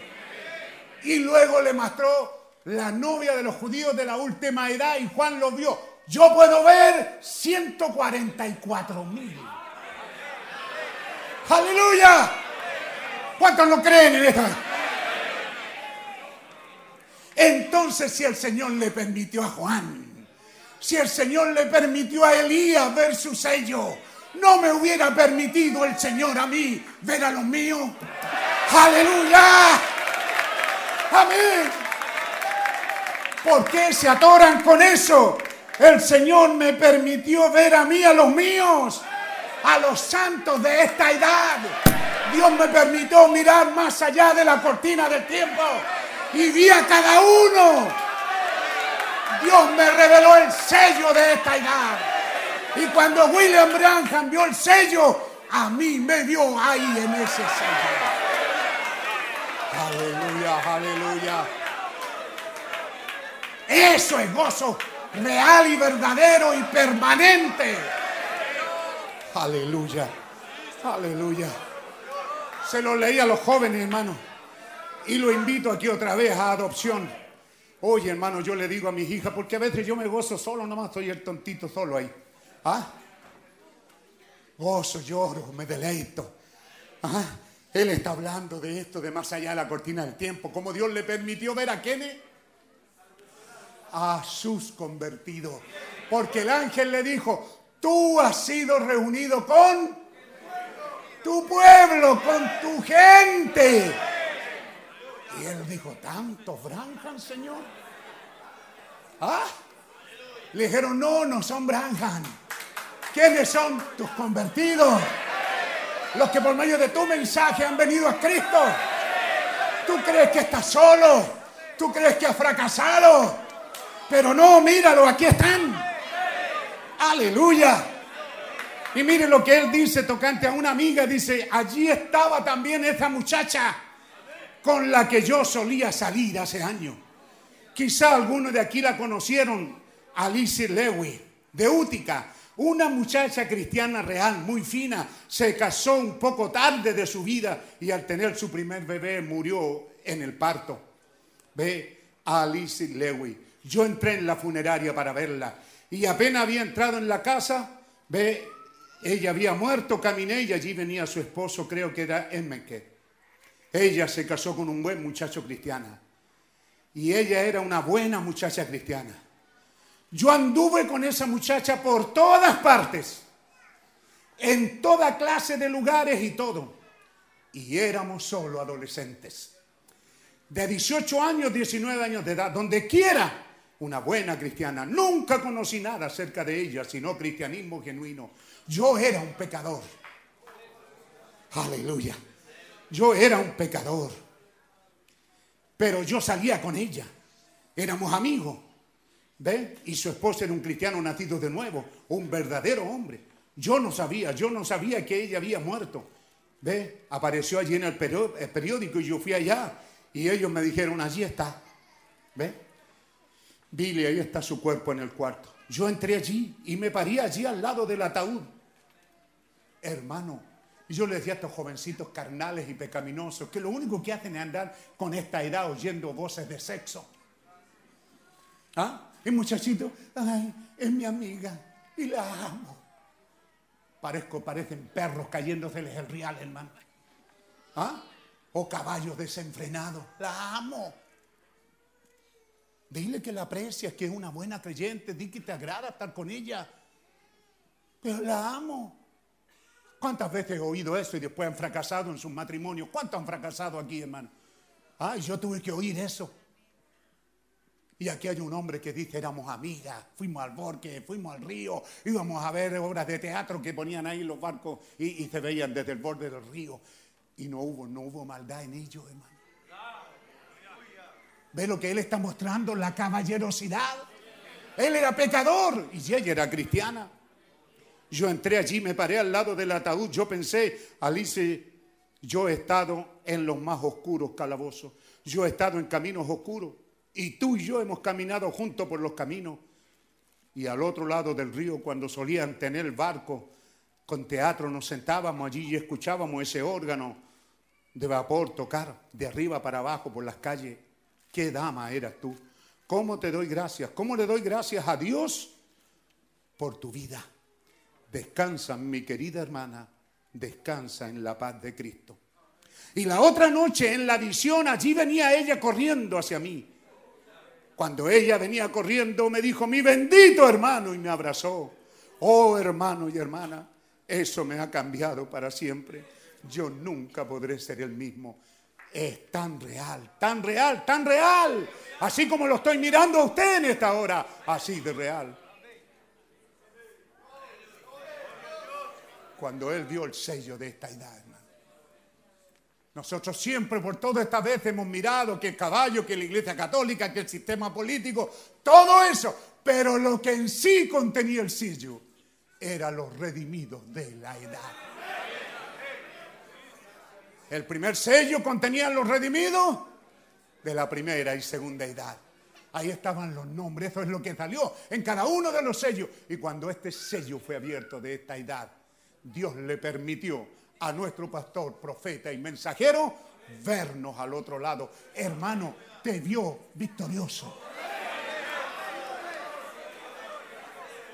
Quizás necesitemos al terminar este culto con honestidad de corazón, Señor, yo también quiero tener una visión de ese sello. Quiero verme. Mire, hermano, él no solo vio a sus convertidos, vio a esta muchacha convertida de la otra edad, de la edad pentecostal, pero que era parte de su vida. Habían sido amigos. Y él dice, qué gozo verlos a todos, ver a mi esposa. Usted conoce, ¿cierto? Más allá cortina el tiempo. Pero en ninguna parte, excepto aquí, él dice que también vio a esta amiga viniendo, que habían sido amigos en la adolescencia. La semilla había quedado sembrado y él tiene palabras de amor para decirle allí en el ataúd, descansa amiga mía, descansa. Pero ahora cuando ve el sello venir, ahí la ve viniendo en la flor de la vida y ella diciéndole, bendito hermano Branham, bendita mi hermana. ¿Qué contenían estos sellos? Si Dios le permitió a Elías y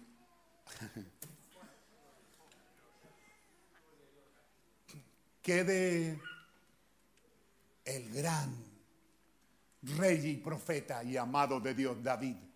Salmo 16, 8, 11, por si acaso me acuerdo para no recurrir ya, estamos cerrando. Ciérrelo en su corazón. A Jehová he puesto delante de mí, porque está a mi diestra, no seré conmovido. Se alegró por tanto mi corazón y se, gozó mi alma. Mi carne también reposará confiadamente. ¿Qué pasó? ¿Qué pasó con David, hermano? Míralo. Se alegró. ¿Cuándo? ¿Cuándo se alegró? ¿Ah? Porque siendo profeta y rey y siendo amado de Dios, Dios también a él le abrió su sello. Hay algunos que no se gozan, pero sigue haciéndolo. ¿Ah? Se gozó mi corazón y mi alma y mi carne, mi carne, ¿qué de mi carne? Reposará tranquila. Porque ¿qué más dice? Porque no dejarás mi alma en el Seol, ni permitirás que tus... ¿Qué es lo que está viendo, hermano? ¿Qué está mirando? Resurrección. Así dice el profeta. David también vio la resurrección. Aleluya. Aleluya. Amén. Que de Daniel, hermano, ya quizás no te dé más cita. Capítulo 7. Y vio al anciano de día. Ah, y la silla y los tronos y lo vio venir. ¿Qué es lo que vio? Este día, la resurrección. Vio su sello, pero Daniel fue tan amado de Dios que se entusiasmó. No solo leyó su sello, siguió metiendo un nariz de maya y Dios lo dejó. Este es mi amado profeta. Y miró esta edad y te vio a ti y dijo: Benditos aquellos de esta edad. Aquella edad cuando los sellos sean abiertos, se pararán en su fe y harán proeza. Le dirán al demonio fuera. Le dirán a la enfermedad fuera. Le dirán a la apatía fuera. Le dirán a la incredulidad fuera. Ellos harán proeza. Aleluya. Wow. Hermano, nunca en mi vida había predicado esto. Bendito Dios que me permite vivir este día. Aleluya. El gran y sabio Salomón miró su edad y dijo, ¿quién es esta? ¿Quién es esta? Que se muestra como el alba, enclarecida, como el sol. ¿Quién es? ¿Cómo estos santos de Dios pudieron ver los sellos, hermano? ¿Ve? ¿Ve? Entonces ahora puede entender y con esto nos vamos, Hebreos 11, versículo 13. Ellos vieron esto, hermano. No, póngase de pie, sea agradecida. Si se pone de pie, yo entiendo que ya nos vamos. Porque también estoy cansado. Ah, por la fe murieron todos estos sin haberlo recibido. Pero lo vieron. Lo vieron. Lo creyeron. Lo saludaron. Señor, aquí en este día hay gente que cree eso, Señor. Hay gente que hemos tenido esa experiencia y no hay poder en el infierno que pueda movernos de donde estamos parados, porque yo sé que mi redentor vive. Aleluya, aleluya. Yo soy un peregrino aquí, amado nieto. Mientras el pueblo sigue orando, siga recibiéndolo, no se vaya. Quédese aquí hasta la próxima semana. Quédese amarrado a la banca. Quédese amarrado al altar. Esto vale la pena. Si hay algo que le falta, pídalo ahora. Ellos lo vieron de lejos. Salude esa resurrección. Yo, yo estuve ahí. Cuando William Branham cruzó la frontera, yo la crucé con él. Tengo una visión y yo sé que mi redentor vive. Aleluya, adore a su Señor ahí. Ore a Dios, hermano, déjese de bobería. Ah, terminó el pastor, qué bueno, nos vamos. No, siga tirando. Dios ha hablado. ¿A alguien le ha hablado esta mañana? Él quiere oír tu respuesta a eso ahora. Él quiere oír tu voz ahí. Mientras la música suena y algunos cantan. Ahora es cuando yo no le pido que tienes que cantar. Habrán algunos cantando. Aleluya, aleluya, aleluya. Manténganlo en su corazón.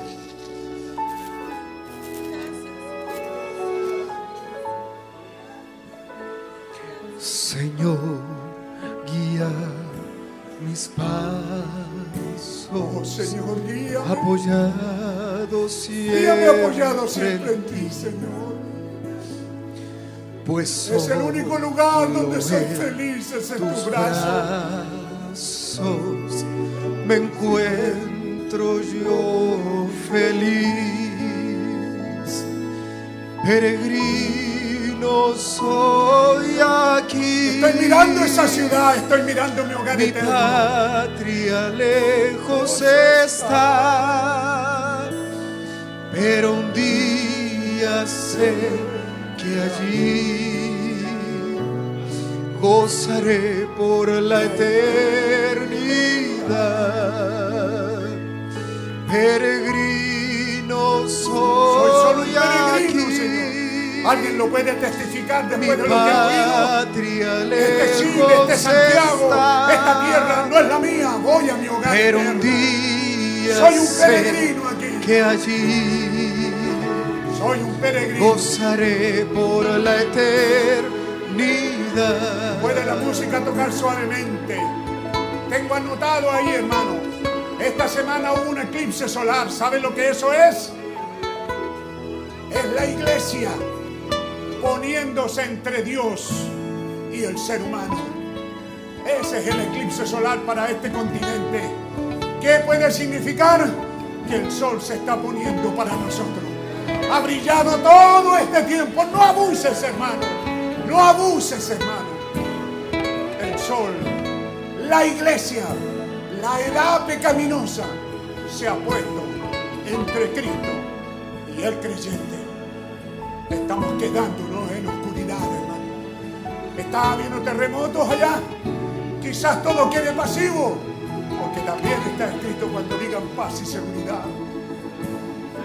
Hoy día la gente se asusta, han habido dos terremotos en California y sigue temblando, pero no se ha ido al fondo del mar, porque Dios también quería que oyeras este mensaje, que no atesores, que te alimentes de Él. Comienza a hacer proeza y dile, yo viviré aquí una vida cristiana.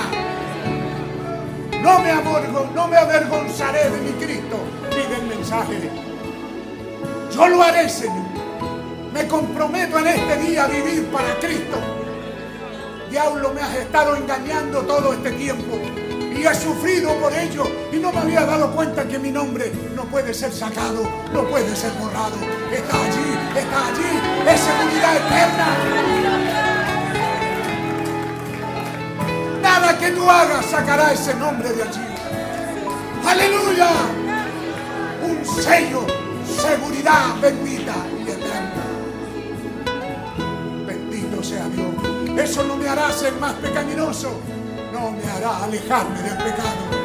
No quiero vivir en ello, Señor. Saber que me amaste cuando estaba allí en el lodazal del pecado. Saber que me amaste cuando estaba en el chiquero comiendo con los cerdos. Y saber que me sigues amando. Aleluya. No se vaya sin que haya una decisión seria en su corazón. Si se va a morir de hambre, hay algo por que vale la pena morir. Es ahora. Tómelo, hermana. Tómelo, tómelo. Hemos jugado en la iglesia, el profeta. Cada reunión el pastor invita y pasan al altar y vuelven. Y no se preocupan de decirle, Señor, quiero levantarme de este lugar cambiado. Quiero saber que algo ha sucedido conmigo. Quiero saber que te amo más, Señor. Que te amo más que ayer. Aleluya, aleluya. Como dice la otra estrofa, a su tiempo, en su tono, en su compás. Aleluya, aleluya. Dirige tú mi vida, Señor. Dígaselo. Dirige tú mi vida, sé pues mi guiador. Mantén mi alma henchida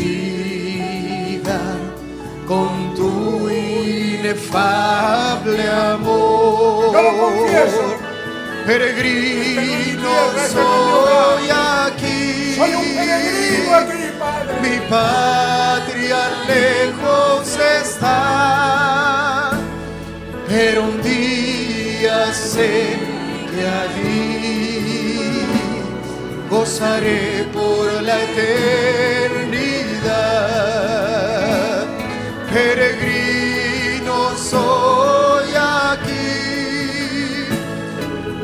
Patria lejos está pero un día sé que allí gozaré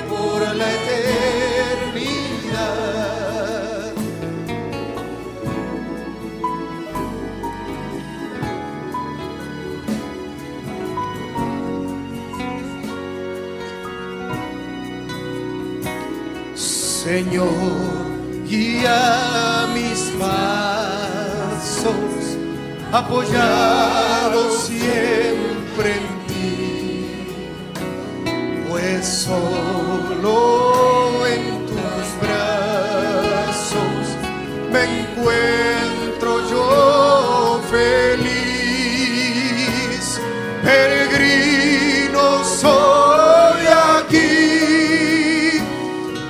patria lejos está pero un día sé que allí gozaré por la eternidad.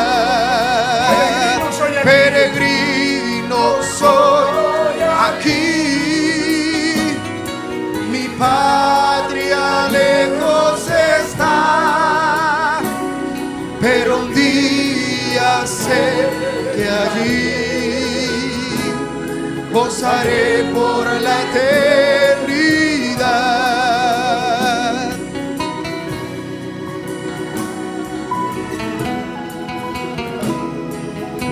Aleluya, aleluya, aleluya.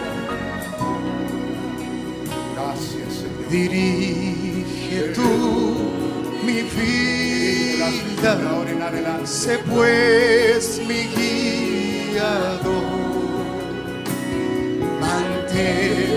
mi alma en ti.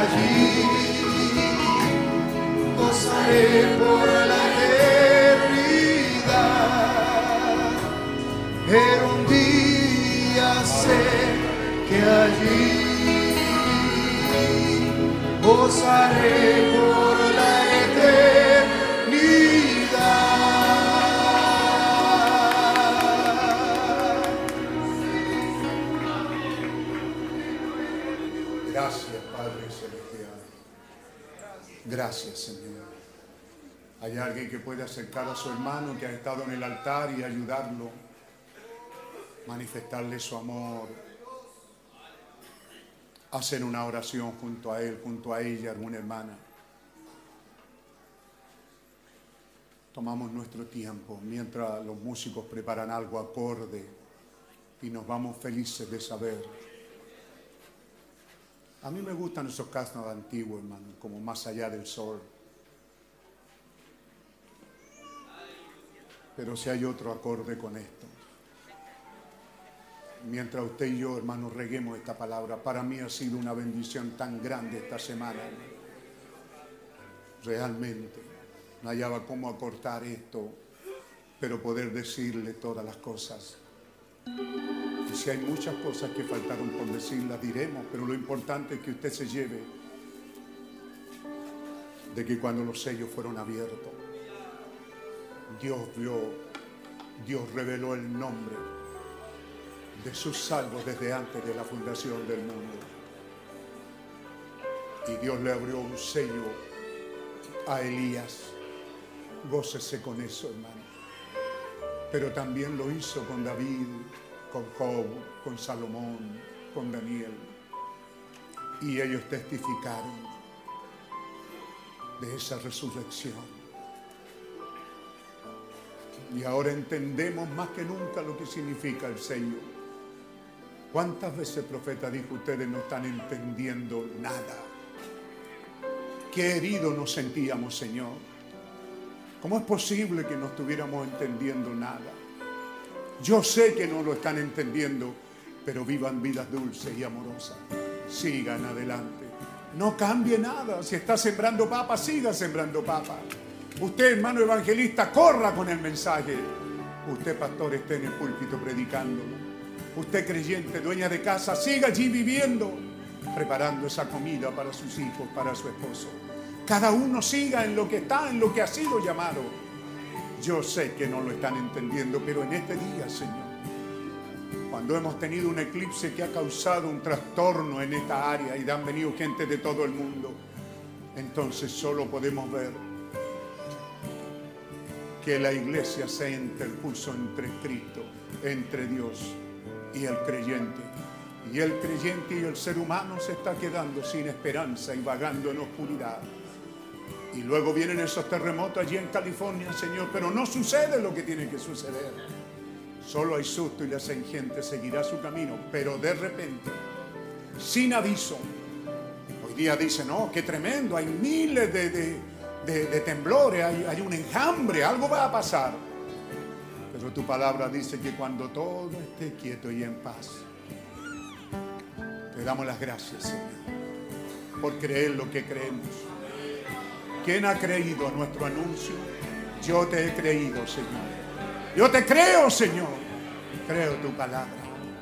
Y sé que tu brazo está siendo extendido sobre mí. Gracias, Señor. Gracias, Padre. Aleluya, aleluya. Padre Celestial, cuando hayamos terminado, cada creyente puede ir saliendo. Queríamos decirle también, iglesia, las cosas naturales, los oficios están empeñados en traer adelante el servicio de la cocina. Necesitan su apoyo, su respaldo. Así que va a haber una ofrenda especial a la salida. Coloque su corazón en ello y respalde a sus hermanos que están trabajando los días sábados en reparar esa cosa que ha estado tan fea y tan descuidada. Hay trabajo que los oficios tienen, también la iglesia y el pastor. Tenemos la obra misionera respaldando con todo a nuestro hermano Pedro Fabián, a nuestro hermano Damián allí en Antofagasta. Predicadores que están saliendo de aquí a Freire y, y posiblemente también lo estarán haciendo dependiendo de que si usted quiere respaldar a Puerto Montt, que también podamos hacerlo no solo familiar, sino hacerlo como iglesia. Así que hermano, entréguese con todo su corazón al Señor. Yo no he predicado este mensaje para eso, pero es que no puedo hacer otras reuniones, hermano. Pero vaya a ser feliz con lo que Dios le hará. De verdad están felices. Hablarán de ello, comentarán este mensaje, se acordarán en la semana, buscarán más allá de la cortina del tiempo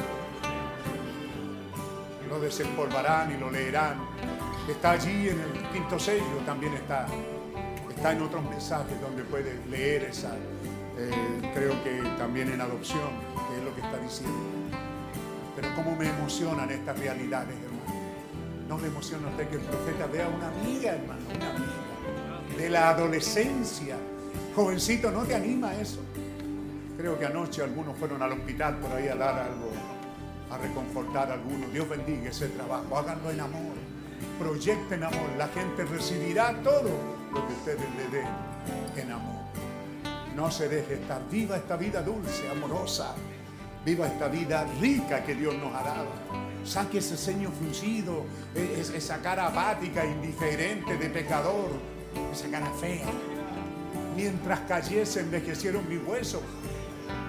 Pero si usted ha confesado a Dios, saque eso y coloque una sonrisa. Vi mi nombre cuando el sello fue abierto. Pero dígalo con gozo, lo vi. Vi mi nombre allí. Yo sé que mi nombre está allí. Escrito está mi nombre. ¿Cuál tenemos?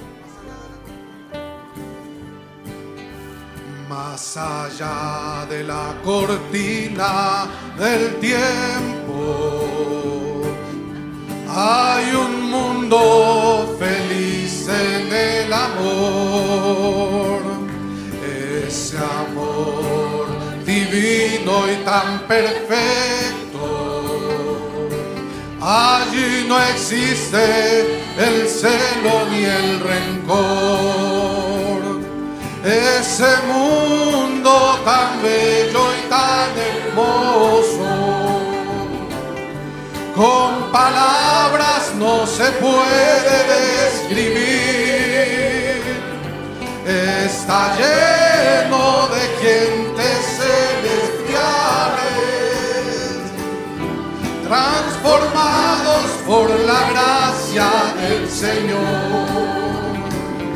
Está lleno de gente